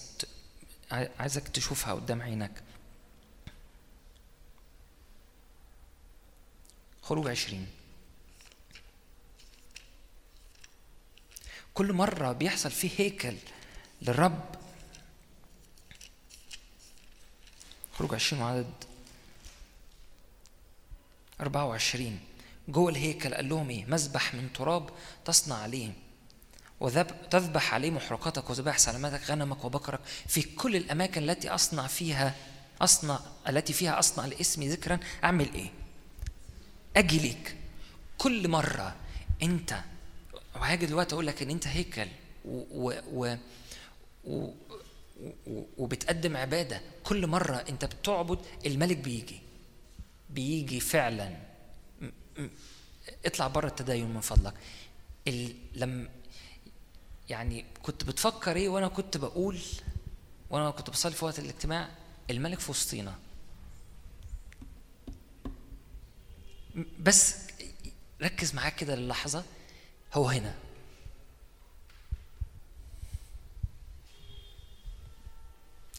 هو هنا. حد اتخض؟ حد اتفاجئ؟ كل مرة هو- كل مرة بيحصل فيه هيكل بينفتح هو بيجي آتي إليك وأباركك. بصوا جنة عدن. موسى عمل خيمة داود عمل خيمة خيمة داود. بعديها مين؟ حد فاكر؟ سليمان. بعديها مين؟ زربابل. القصة كلها إيه؟ هيكل هيكل. الهيكل هو فيه البعد الروحي اللي كان شادي بيتكلم عنه. البعد الروحي بينفتح فعليا على البعد المادي. تاني وهو ده الحتة اللي أنا عايزك تدركها. انه وإنت إنت طيب خليني أقول حتة في الأول. إنت أحد القديسين آه، اسمه غرغوريوس اللاهوتي. يقول إنت كائن ربنا خلقك إنت كائن ربنا خلقك ده واحد من ضمن أباء الكنيسة يعني. نصك غير مرئي نصك التاني بيتعامل في البعد المرئي.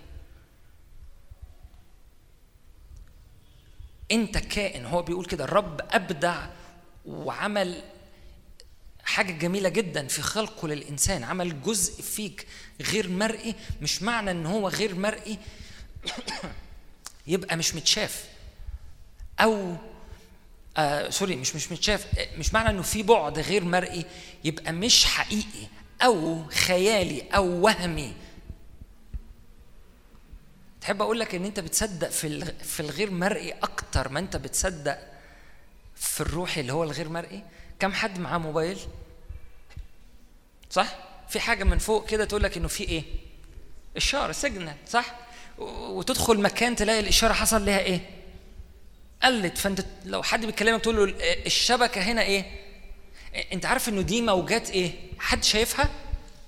طب أسألكم سؤال أنت مصدق إن هي موجودة؟ طب هي ملموسة؟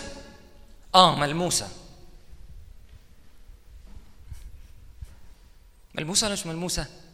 ملموسة فعلا. ما أنت عندك حاجة بتلقط. فاكرين التلفزيونات بتاع زمان؟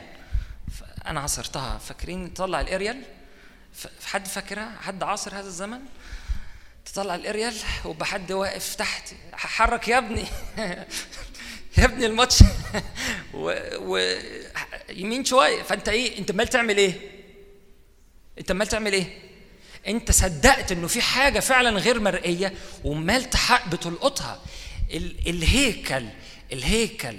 لازم تدرك ده البعد الغير مرئي. مش معنى إن أنت مش شايفه إنه مش ملموس. أنت نفسك بتصدق في حاجات غير مرئية كتيرة وبتقول إن هي ملموسة حتى بتأثر عليك. لما تدرك إنه إنه لما بيحصل عبادة في الهيكل في قديسين بيجتمعوا في في ملائكه بتأتي الملك نفسه بيجي. أنت مش بتعمل نشاط الهيكل بينفتح حقيقي البعد الغير مرئي على المرئي. بيحصل إطلاق لحياتك.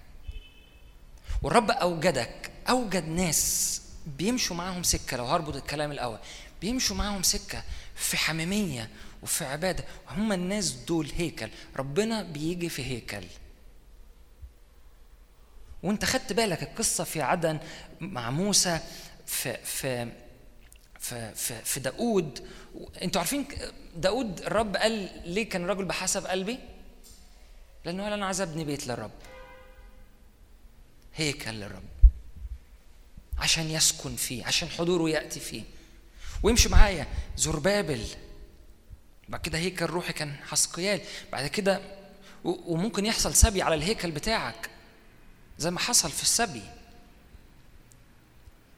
وحصل سبي في أول هيكل إنه فتح الهيكل بعد كده يسوع غير المعالم شوية بتاعت الهيكل قال لهم انقضوا هذا الهيكل وأنا ابنيه في كام؟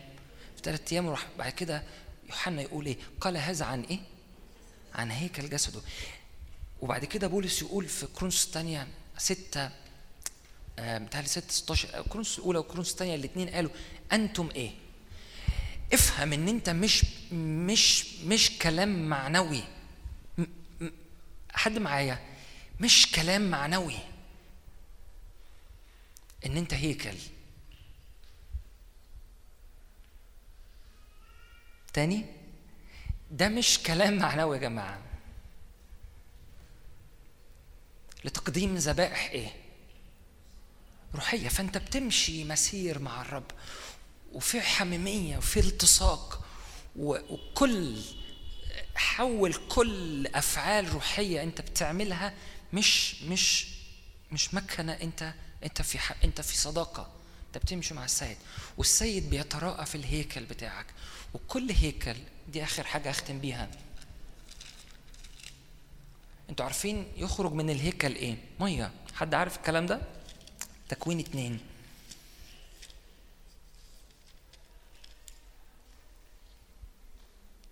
تكوين اتنين وعدد عشرة. أنتوا عارفين انه إنه الجنة كان البعدين مفتوحين على بعض؟ البعدين مفتوحين على بعض. السماء مع الأرض. فيقول كان نهر يخرج منين؟ ليسقي إيه؟ الجنة. ومن هناك ينقسم إلى أربع إيه؟ أنت عارف إنه من الهيكل بيخرج مية والمية دي رايحة لحتت وبتعمل شغلها في الأرض. حد فاكر فين في الكتاب الهيكل بيطلع مية؟ حد قالها؟ حسقيال كام؟ 47 كان نهر خارج من تحت عتبة المذبح ورايح لفين؟ رايح للبحر فيحيا كل ما يأتي للنهر فاكرين يسوع في في في في يوحنا سبعة في يوحنا سبعة يقول إيه؟ تخرج منين؟ هو ده كلام معنوي؟ ولا في بعد روحي انت بتبقى مفتوح فيه قدام الملك والملك بيتراءى فيك بحسب انفتاحه فيك بحسب الحميمية وبحسب الصداقة وبحسب المشوار والسكة بحسب كل حتة انت بتخلي بتخ بتتقلع منك وهو بيسكن فيك أكتر وبتخرج منك أنهار اسم, اسم عدد عدد 11 يقول إيه؟ اسم الواحد فيشون وهو المحيط بجميع أرض فيشون معنى كلمة فيشون جاية آه، آه، آه، ازدياد فائض بحرية. كلمه أرض الحويلة دي أرض معناها أرض ضيق ألم. يعني عايز يقول إنه من من الهيكل خارج نهر جاي بحرية لكل حتة فيها ضيق وألم ال- النهر الثاني وكان فيها ذهب يعني ينفع ترجع تتأمل في الكلمات. النهر الثاني عدد 13 يقول إيه؟ جيحون وهو محيط بجميع أرض. ال- ال- جيحون جاية بمعنى برضو نهر بيتدفق وبينفجر وبيقتحم. في بعد فيها معناه النعمة. والمحيط بجميع أرض كوش كوش دي دي الأرض السوداء الأرض ال- أرض الرعب. في حاجة متدفقة إلى أرض ضلمة وأرض رعب. نهر افهم إن أنت هيكل. ال- ال- النهر الثالث حداقل وهو الجاري شرقي اشور حداقل معنى حداقل صوت حاد صوت سهم. معناه كده صوت سهم. إيه أشور في الكتاب؟ حد يعرف؟ أشور ده بيشير لإيه في الكتاب؟ لمنطقة العدو. يعني في نهر بيخرج منك اسمه صوت حاد على العدو.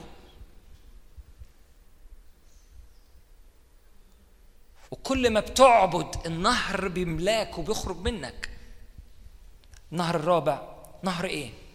فرات يعني نهر الإسمار. في في معنى من معاني العبرية بحبه جدا. نهر بيخترق. بي بي بي بي بيشق حاجة ويثمر فيها.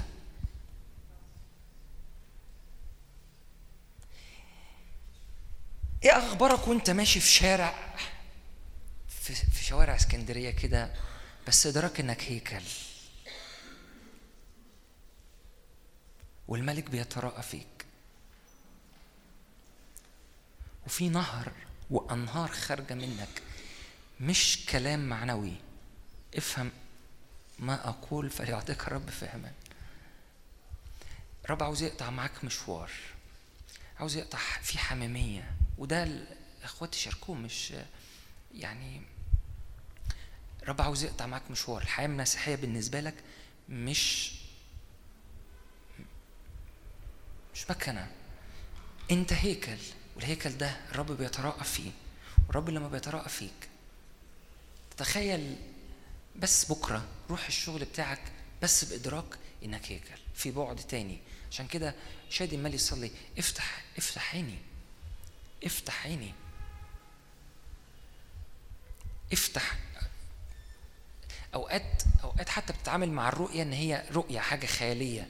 ممكن رب يعني أنا عارف إن في هذا الاجتماع. في ناس كتيرة شافت. بتتعامل معاها إزاي؟ آه، واو. يعني كنت بقول للناس كده عندي. أنت فرحت إنك شفت ملاك يعني؟ فرحت. افهم إن انت عينيك لما بتتفتح أنت في جزء أنت بتتحد بيه في هذا المشهد اللي أنت بتشوفه. انت مش بتشوف عشان تقول واو انت بتدخل جوه المشهد. اشعياء لما دخل شاف مشهد عينيه اتفتحت على العرش اشعياء كان جزء من اللي حاصل. في واحد ملاك خد جمرة وعمل إيه؟ ماشي في اشعياء نفسه اتغير واتنقل زي ما كنا بنسمع من شادي. التاريخ بتاعك بيفتدى.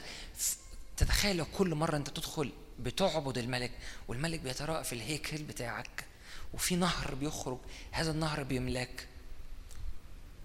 ولما بتروح مكان الرب بقى مش عايزك بس يلا نفسي يعني النهر ده بيجي على نفسي لا الرب عاوز يخرج من الهيكل رايح. البلد دي مليانة أبار أبار كتيرة أبار مية. مش عارف أنت عارف ده ولا لأ بس ال ال الأرض دي مليانة مية روحية كتيرة جدا. وفي ناس في الهيكل بتاعها بتقف وبتنده على الأنهار دي. عارفين زي البركة بتاع يوسف.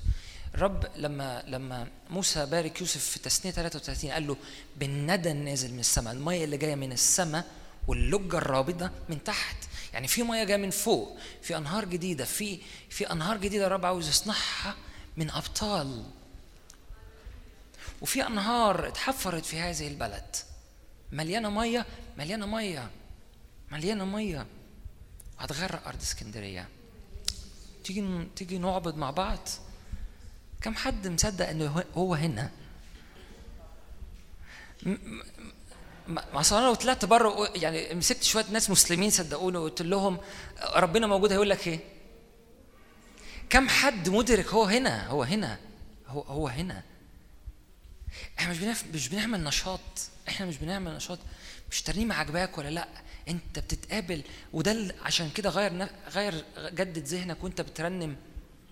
انك بتتقابل مع الملك حي هو الرب الذي أنا واقف امامه حتى لو مش كم حد حاسس بالشبكة بتاعت الموبايل بتزغزغه في ظهره. حد حاسس؟ حد حاسس بالشبكة بتزغزغه في ظهره؟ أوكي. طب كم حد مصدق إنه الشبكة موجودة؟ كم حد مصدق؟ أنا بتكلم بجد. متيقن؟ محتاجة حاجة تثبت لك إنه هي موجودة الشبكة؟ حد فاهم أنا عايز أقول إيه؟ مش مجرد إن أنت تحس. تعالوا نقف مع بعض.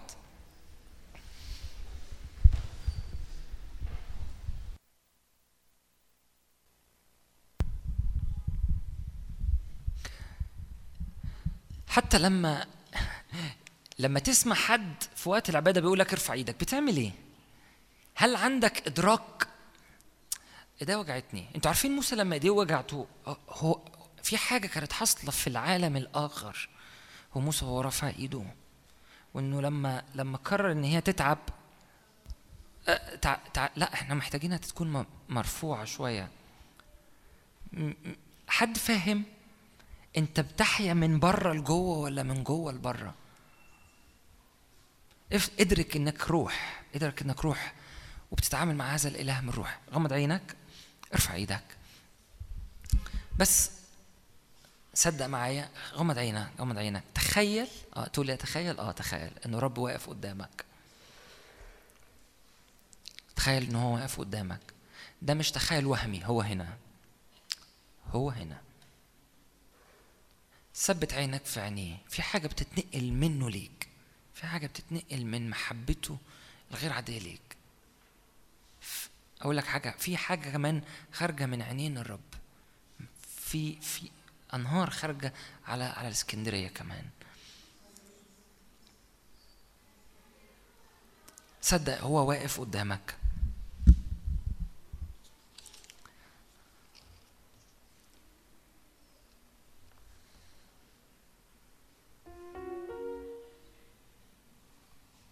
اسمع كلمات النعمة الخارجة من فمه. محبة أبدية أحببتك. محبة أبدية أحببتك. أنا حبيتك أنا جبتك أنا خلقتك أنا عامل بصمة. أنا مش عايزك تسمع اللي أنا بقوله في المايك. في ناس إحنا بنعتاد من فضلك. فوكس على المسيح. المسيح هنا. أنت مش منتظر حاجة من اللي بيتقال. آه في حاجة بتطلق في الروح. أنا أدرك ده من اللي بيقوده. لكن صدق هو هنا في استقبل منه شخصيا استقبل المسيح شخصيا. مسيح حاضر مسيح حاضر. مسيح حاضر. أقول لك حاجة أنت مش محتاج تقنعه أو تقنع نفسك إن هو موجود. هو يقينية أنت بتصدق في الغير مرئي. هو هنا هو هنا.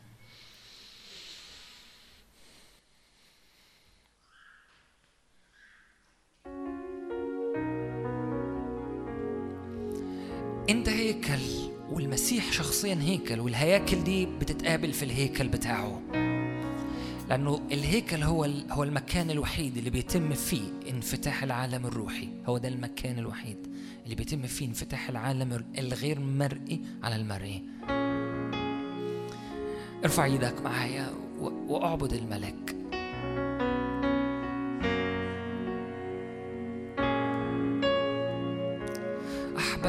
محل بيتك وموضع مسكن مجدك أدخلني إلى الحجاب أحببت محل بيتك.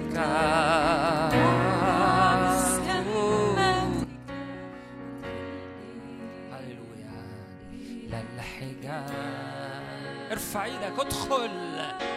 أحببت محل بيتك. ادخل خيلك للسيد. إلى الحجاز. فقت كل مصر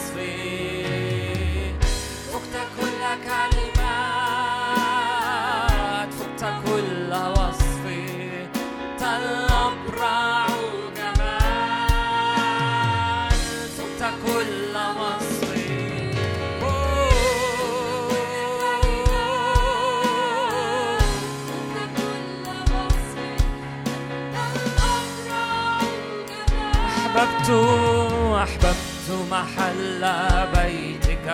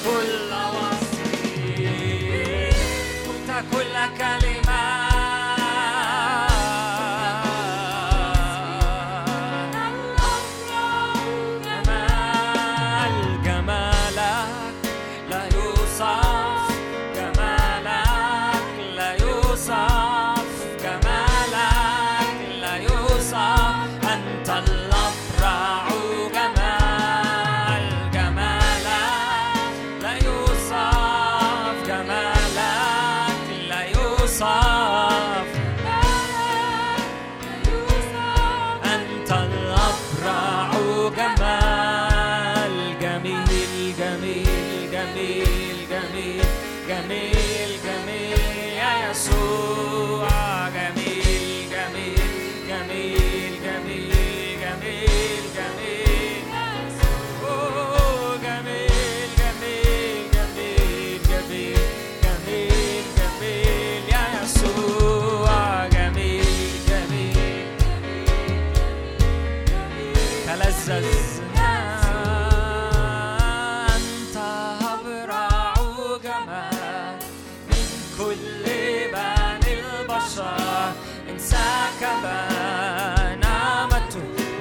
الاتصال معاه.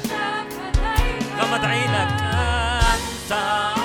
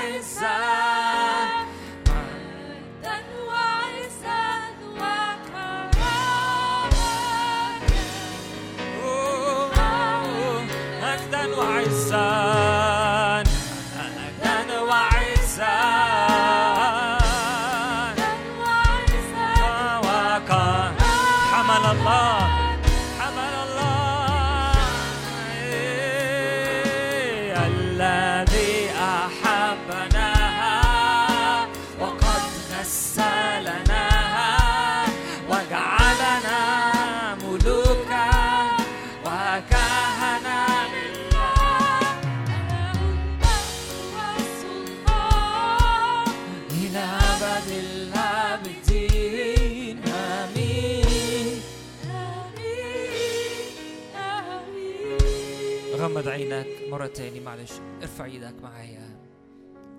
قول يا رب أنا بحبك أتبعك.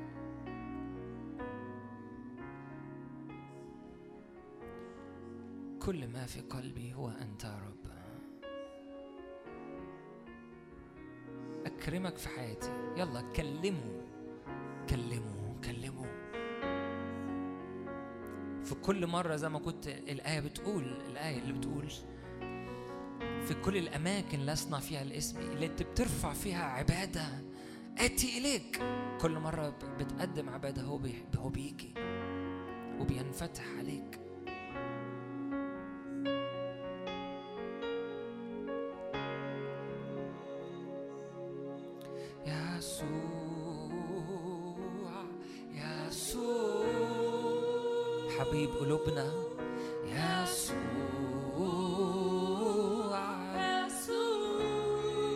اسمك يسبي قلوبنا.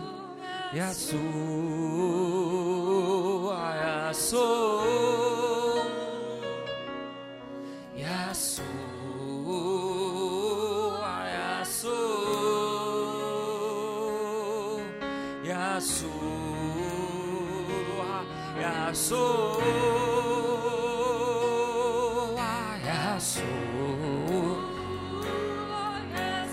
انسى نفسك. إيه، يسوع هو الصورة. هو المشهد كله.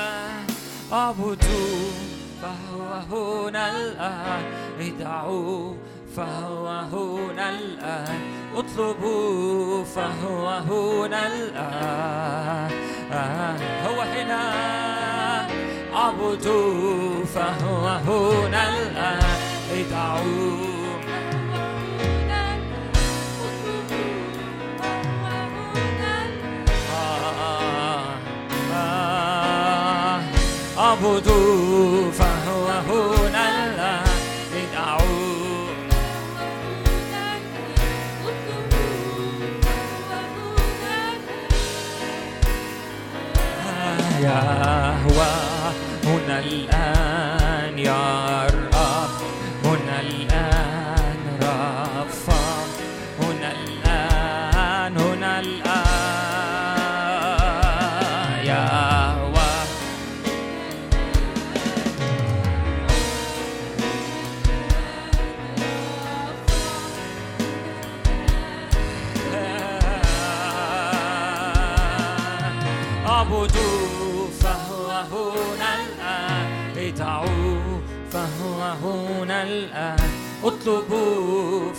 فهو هنا الآن. اعبدوا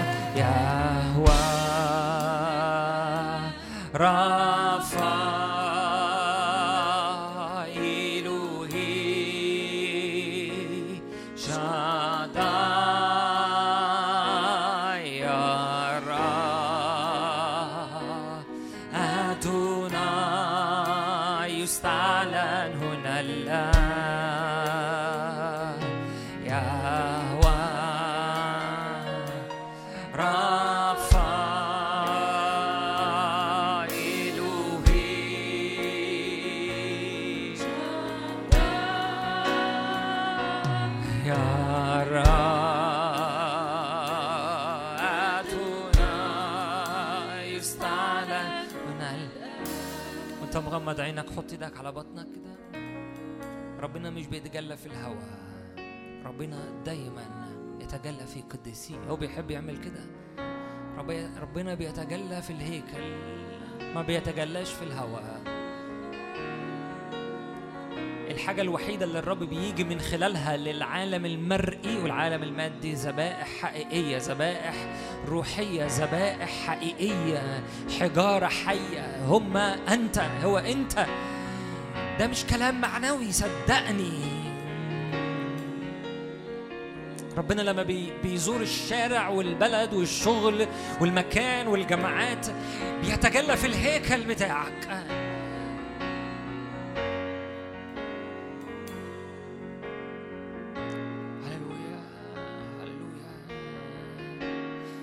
وانت حاطط إيدك اعمل ده ببساطة الأطفال معاه وانت ناسي نفسك.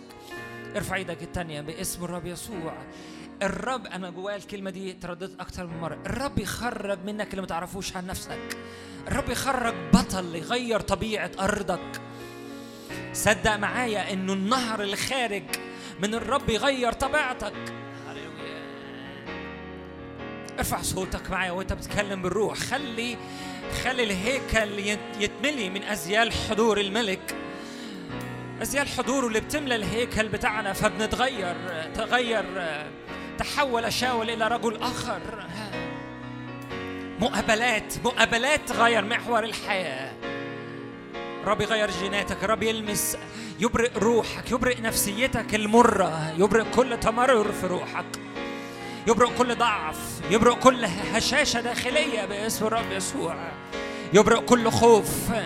يرتفع يرتفع ترتفع ترتفع كل بصمات الشرير. ترتفع كل بصمات الظروف. ترتفع كل أمور. بتقول أنت بتعرف نفسك بالضعف أنا مريت بكذا. أنا حصل معايا كذا. أنا الماضي بتاعي كذا. باسم الرب يسوع. الرب يخرج. يخرج بطل منك. الرب يخرج بطل منك. الرب يخرج منك دبورة. باسم الرب يسوع.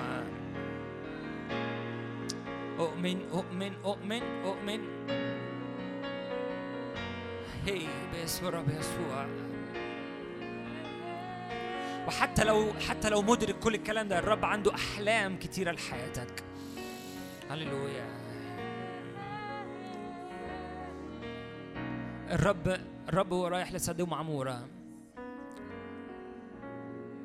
ما قدرش يروح غير لما يروح لإبراهيم. الرب عنده عنده أشواق كتيرة يشاركها لقل- لقلوب كتيرة في هذا المكان. وأؤمن كمان يا رب في اسكندرية. ارفع إيدك معايا. يلا ارفع إيدك معايا. في أنهار تخرج من من من من المسيح الموجود الهيكل اللي مفتوح دلوقتي على العالم ده. تغرق هذه الأرض. وتصعد أبار أبار أبار كثيرة اتحفرت من أيام ماري موروس. باسم الرب يسوع. المياه الروحية أبدية الأمور التي لا ترى أبدية ما بت ما, ما بتروحش ما بت ما ما, ما مش بتروح للفناء فصدق معايا. حتى هذه المياه الروحية تلمس أرضك فتغير طبيعة حياتك. أؤمن في هذه البلد الرب يقيم أنبياء متشفعين نذرين عباد هياكل أؤمن الرب يلمس الأعصاب حتى في الجسد كمان. الجسد للرب الجسد مش شر الجسد للرب. لأنه هيكل السيد. تتخيل بقى تتخيل بقى أنه جسدك ده هيكل السيد نفسه. لما بيجي يتمشى بيتمشى في في في الجسد بتاعك. أوقات بتحاول تقنعه إنه يشفي مرضك. صدق بس إنه أنت هيكل. هللويا. الرب يتجلى بقوة في كل إعياء في الجسد باسم الرب يسوع. الرب يتراءى بسبب المياه الروحية اللي بتطلق من هذا المكان لناس في مناصب في رؤى وأحلام باسم الرب يسوع. تغيير أحداث كثيرة. الرب يجري أحكام بكل آلهة المصريين. ارفع إيدك. رب يجري أحكاما بكل آلهة المصريين. صوت الرب على المياه. إله المجد أرعد. الرب فوق المياه الكثيرة.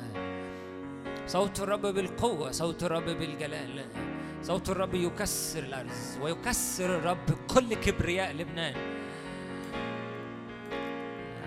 كل عناد كل حواجز مرفوعة ضد النهضة كل أمور حاجزة ضد النهضة. ارفع إيدك معايا. كل أمور عاملة حواجز ضد المية. ارفع إيدك. صوت الرب يكسر الأرز. يلا صلي لأجل هذه البلد. صوت الرب يكسر الأرز. ومش بس اسكندرية في مصر.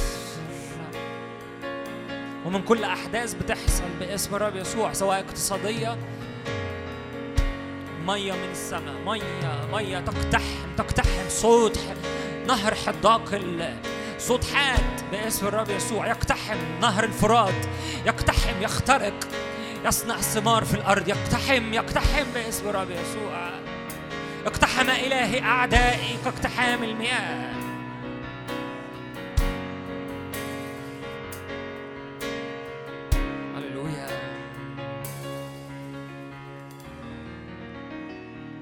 عال مرتفع قدير يأمر ينهي ويا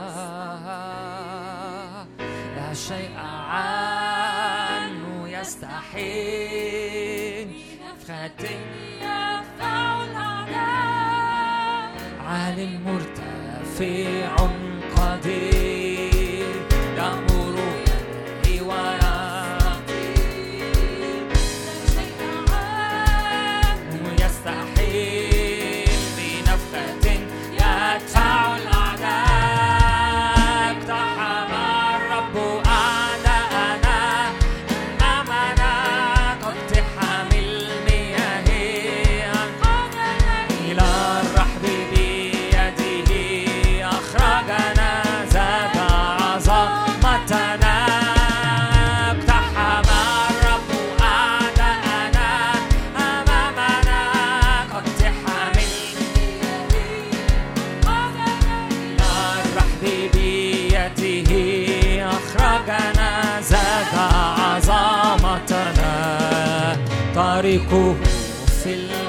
العاصف ينشف نوء من مثله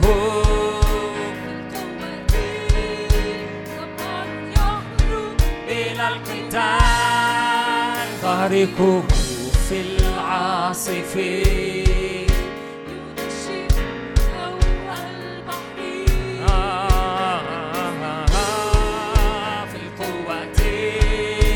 جبار يخرج إلى القتال.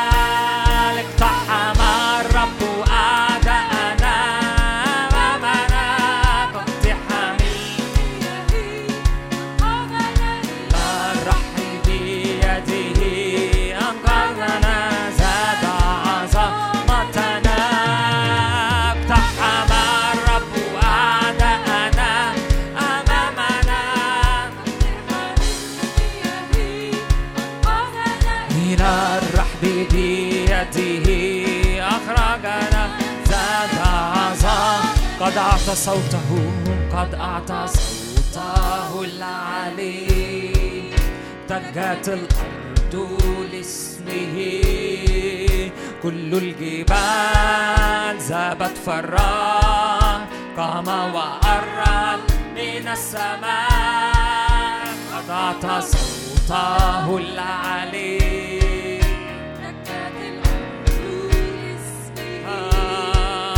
كل الجبال ذابت فرا قام وأرعد من السماء اقتحم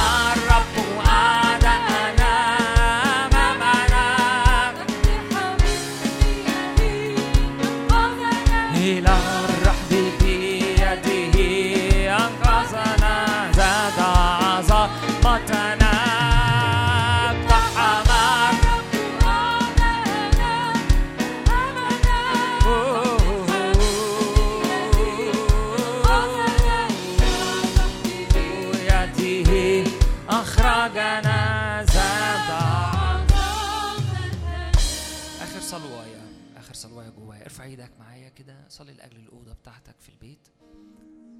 حضور الرب يملأ بيتك. حضور غير عادي. آخر صلوايا بس ارفع إيدك معايا. عيلتك بيتك الهياكل الهيكل الرب يملأ البيت. أزياله تملأ الهيكل مكان طبيعة أرض بيتك المية تتغير باسم الرب يسوع. لا اقتحام يا رب لا شكوى لا هجوم.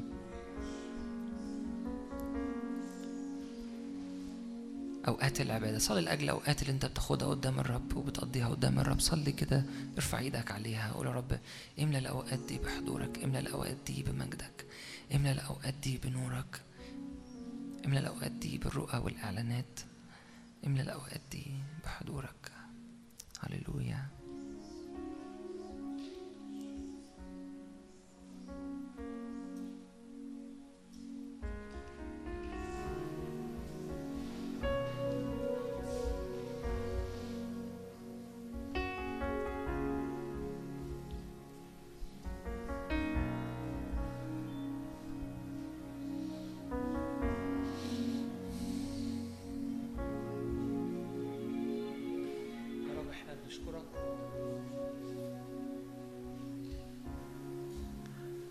لأنه لنا مدينة قوية. لنا مدينة قوية. لنا مدينة قوية. يا رب نشكرك لأنه إحنا مش سكان. مدينة أرضية اسكندرية القاهرة لندن كيف لكن أيا كان مكاننا لنا مدينة قوية. والمدينة دي تجمعنا والمدينة دي لها أساسات والمدينة دي قوية.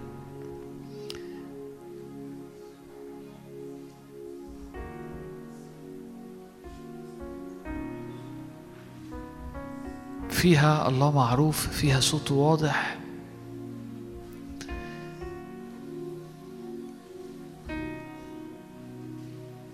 مياه مأمونة. يا رب نشكرك عشان المدينة السماوية بنشكرك لنا أبناء مدينة. بنشكرك يا رب لأنه المدينة النازلة إحنا سكانها وليها يا رب طباع. حتى لو المدينة الأرضية مهزوزة بسبب ظروف أو أحداث لنا مدينة قوية. مياهها مأمونة.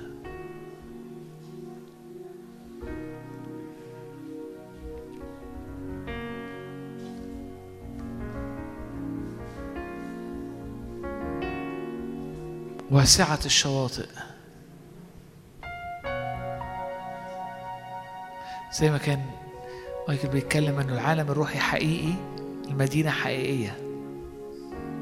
واللي مكتوب عن المدينة المفروض يكون في حياتك في الروح فيكون في حياتك على الأرض.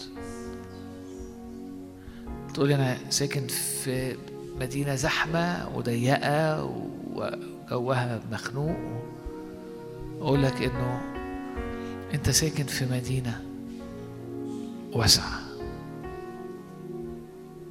مدينة فيها رحب مدينة مياهها مأمونة فيها خبز فيها شبع. المدينة دي واقع حقيقي في الروح. مدينة الله. قد أتيتم إلى مدينة حقيقية حية. أبناء المدينة افتح عينينا يا رب عشان نرى عشان ندرك. إنه لنا مدينة قوية ليها أجواء معينة وليها تضاريس معينة.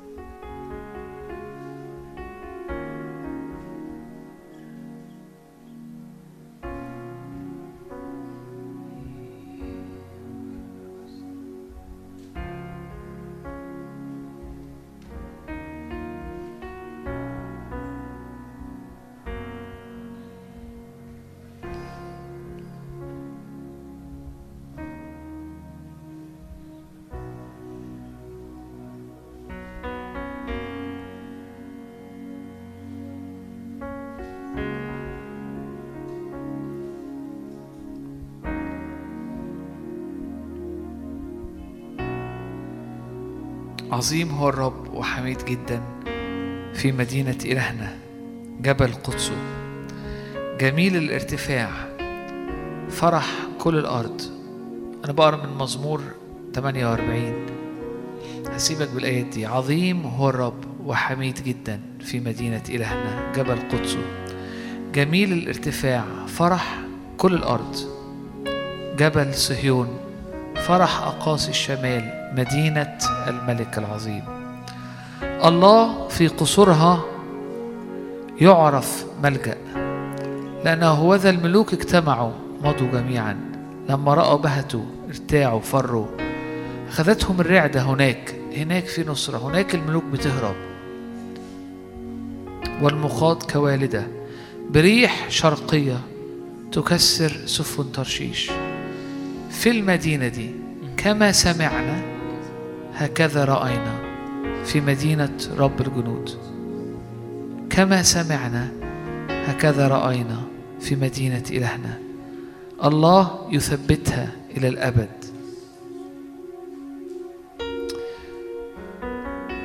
طوفوا بصهيون. دوروا حولها. عدوا أبراجها. ضعوا قلوبكم على 13 على متارسها.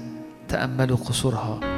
لكي تحدثوا بها جيلا إلى آخر.